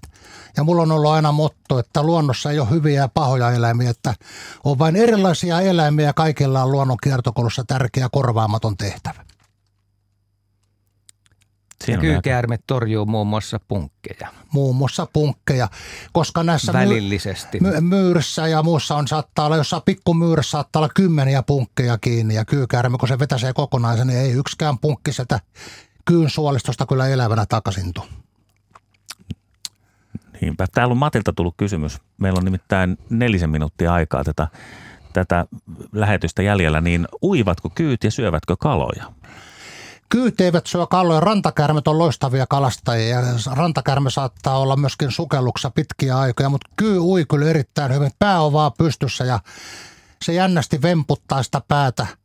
Ja sitten olen myöskin sen verran asiaan paneutunut, että jos et käärme, jos olet itse uimassa – siis ihminen ja käärmeet kohtaa, että jos ei käsi osu tai jalka osu siihen kyyhyn, niin ei ole mitään vaaraa, ei pure. Se voi mennä ohi hyvinkin läheltä, mutta ei pure, mutta silloin se puolustautuu, jos vaikka joku tuollainen vapaa veto sattuu suoraan käärmeen päähän, niin saattaa tulla kämmen selkää puremaan. Miksi kyyt menee uimaan?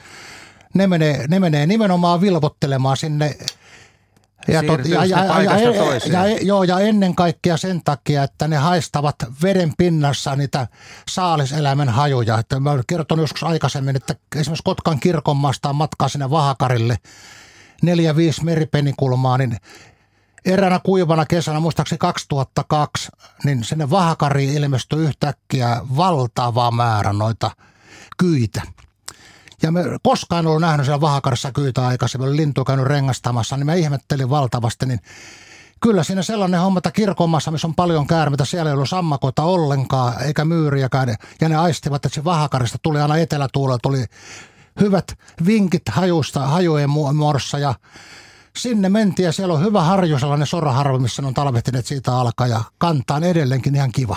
Kuinka vaarallinen hei tuollainen kilometrien mittainen uintimatka voi olla? No siinä voi sattua lähinnä kaikenlaista, että niin kuin nämä isot lokkit, sanotaan niin kuin merilokki lähinnä, harmaa lokki, niin saattaa napata, jos on vähänkin pienempi käärme, isoihin käärmeisiin ei koske. Ja sitten tota, näähän pystyy sukeltamaan pitkiä aikoja, että minuuttikaupalla, että ei niitä tuota lokki kovin helposti kiinni saa. Entäs kylmä vesi? No, silloin kun se on kylmä. Silloin kun se on kylmä, niin silloin se pitkä taivallus ei, ei kyllä edes yrittämään, jos on liian kylmää vesi, kun vaihtolämpöinen eläin, niin sehän kangistuu ihan muutaman kymmenen metrin aikana. Se kääntyy takaisin. Se kääntyy takaisin ja yrittää päästä vielä elävänä lähtöpaikalleen turvalliselle rannalle. Tässä on ollut näitä uskomuksia aika paljon. Niin otetaan tähän loppuun vielä yksi tällainen. Täällä Lea kirjoittaa, että hän on kuullut ahvenanmaalaisilta maanviljelijöiltä, että käärmeet ei tule pihaan, jos pissii sinne pihaan. Että käärmeet haistaa, että reveri on jo vallattu kyllä tämä on niitä uskomuksia myöskin. Näitä on aika paljon näitä uskomuksia ja muuta. Tämä on ihan mielenkiintoinen juttu, mutta tota, kyllä mä oon ihan itsekin omilla pissauksillani huomannut, että ei, ei ole mitään yhteyttä, yhteyttä kyllä. Että. Tässä on hei minuutti aikaa. Nyt pääset vielä eh, sanomaan tämän lähetyksen loppusanat, eli kyistä Radio Suomen kuuntelijoille. No sanoisin vaan sen, että itsekin olen kantapään kautta noin käärmeihin joutunut ja painajasunien kautta tutustumaan ja niihin ihastunut, jos en suorastaan rakastunut ja muuta. Ja olen ihaillut aina tätä käärme, käärmetten hiljaista maailmaa ja sitten niiden ulkonäköä ja olen verrannut näitä käärmeen komeita kilpiä, että ne on kuin timantteja, jotka loistaa valossa. Ja käärmeen nahkaan on sellainen silkin pehmeä kuiva, ei mikään limanen ollenkaan. Että se käärmeen olemus, se täyttää tällaisen maanpäällisen jumalattaren kaikki tuntomerkit.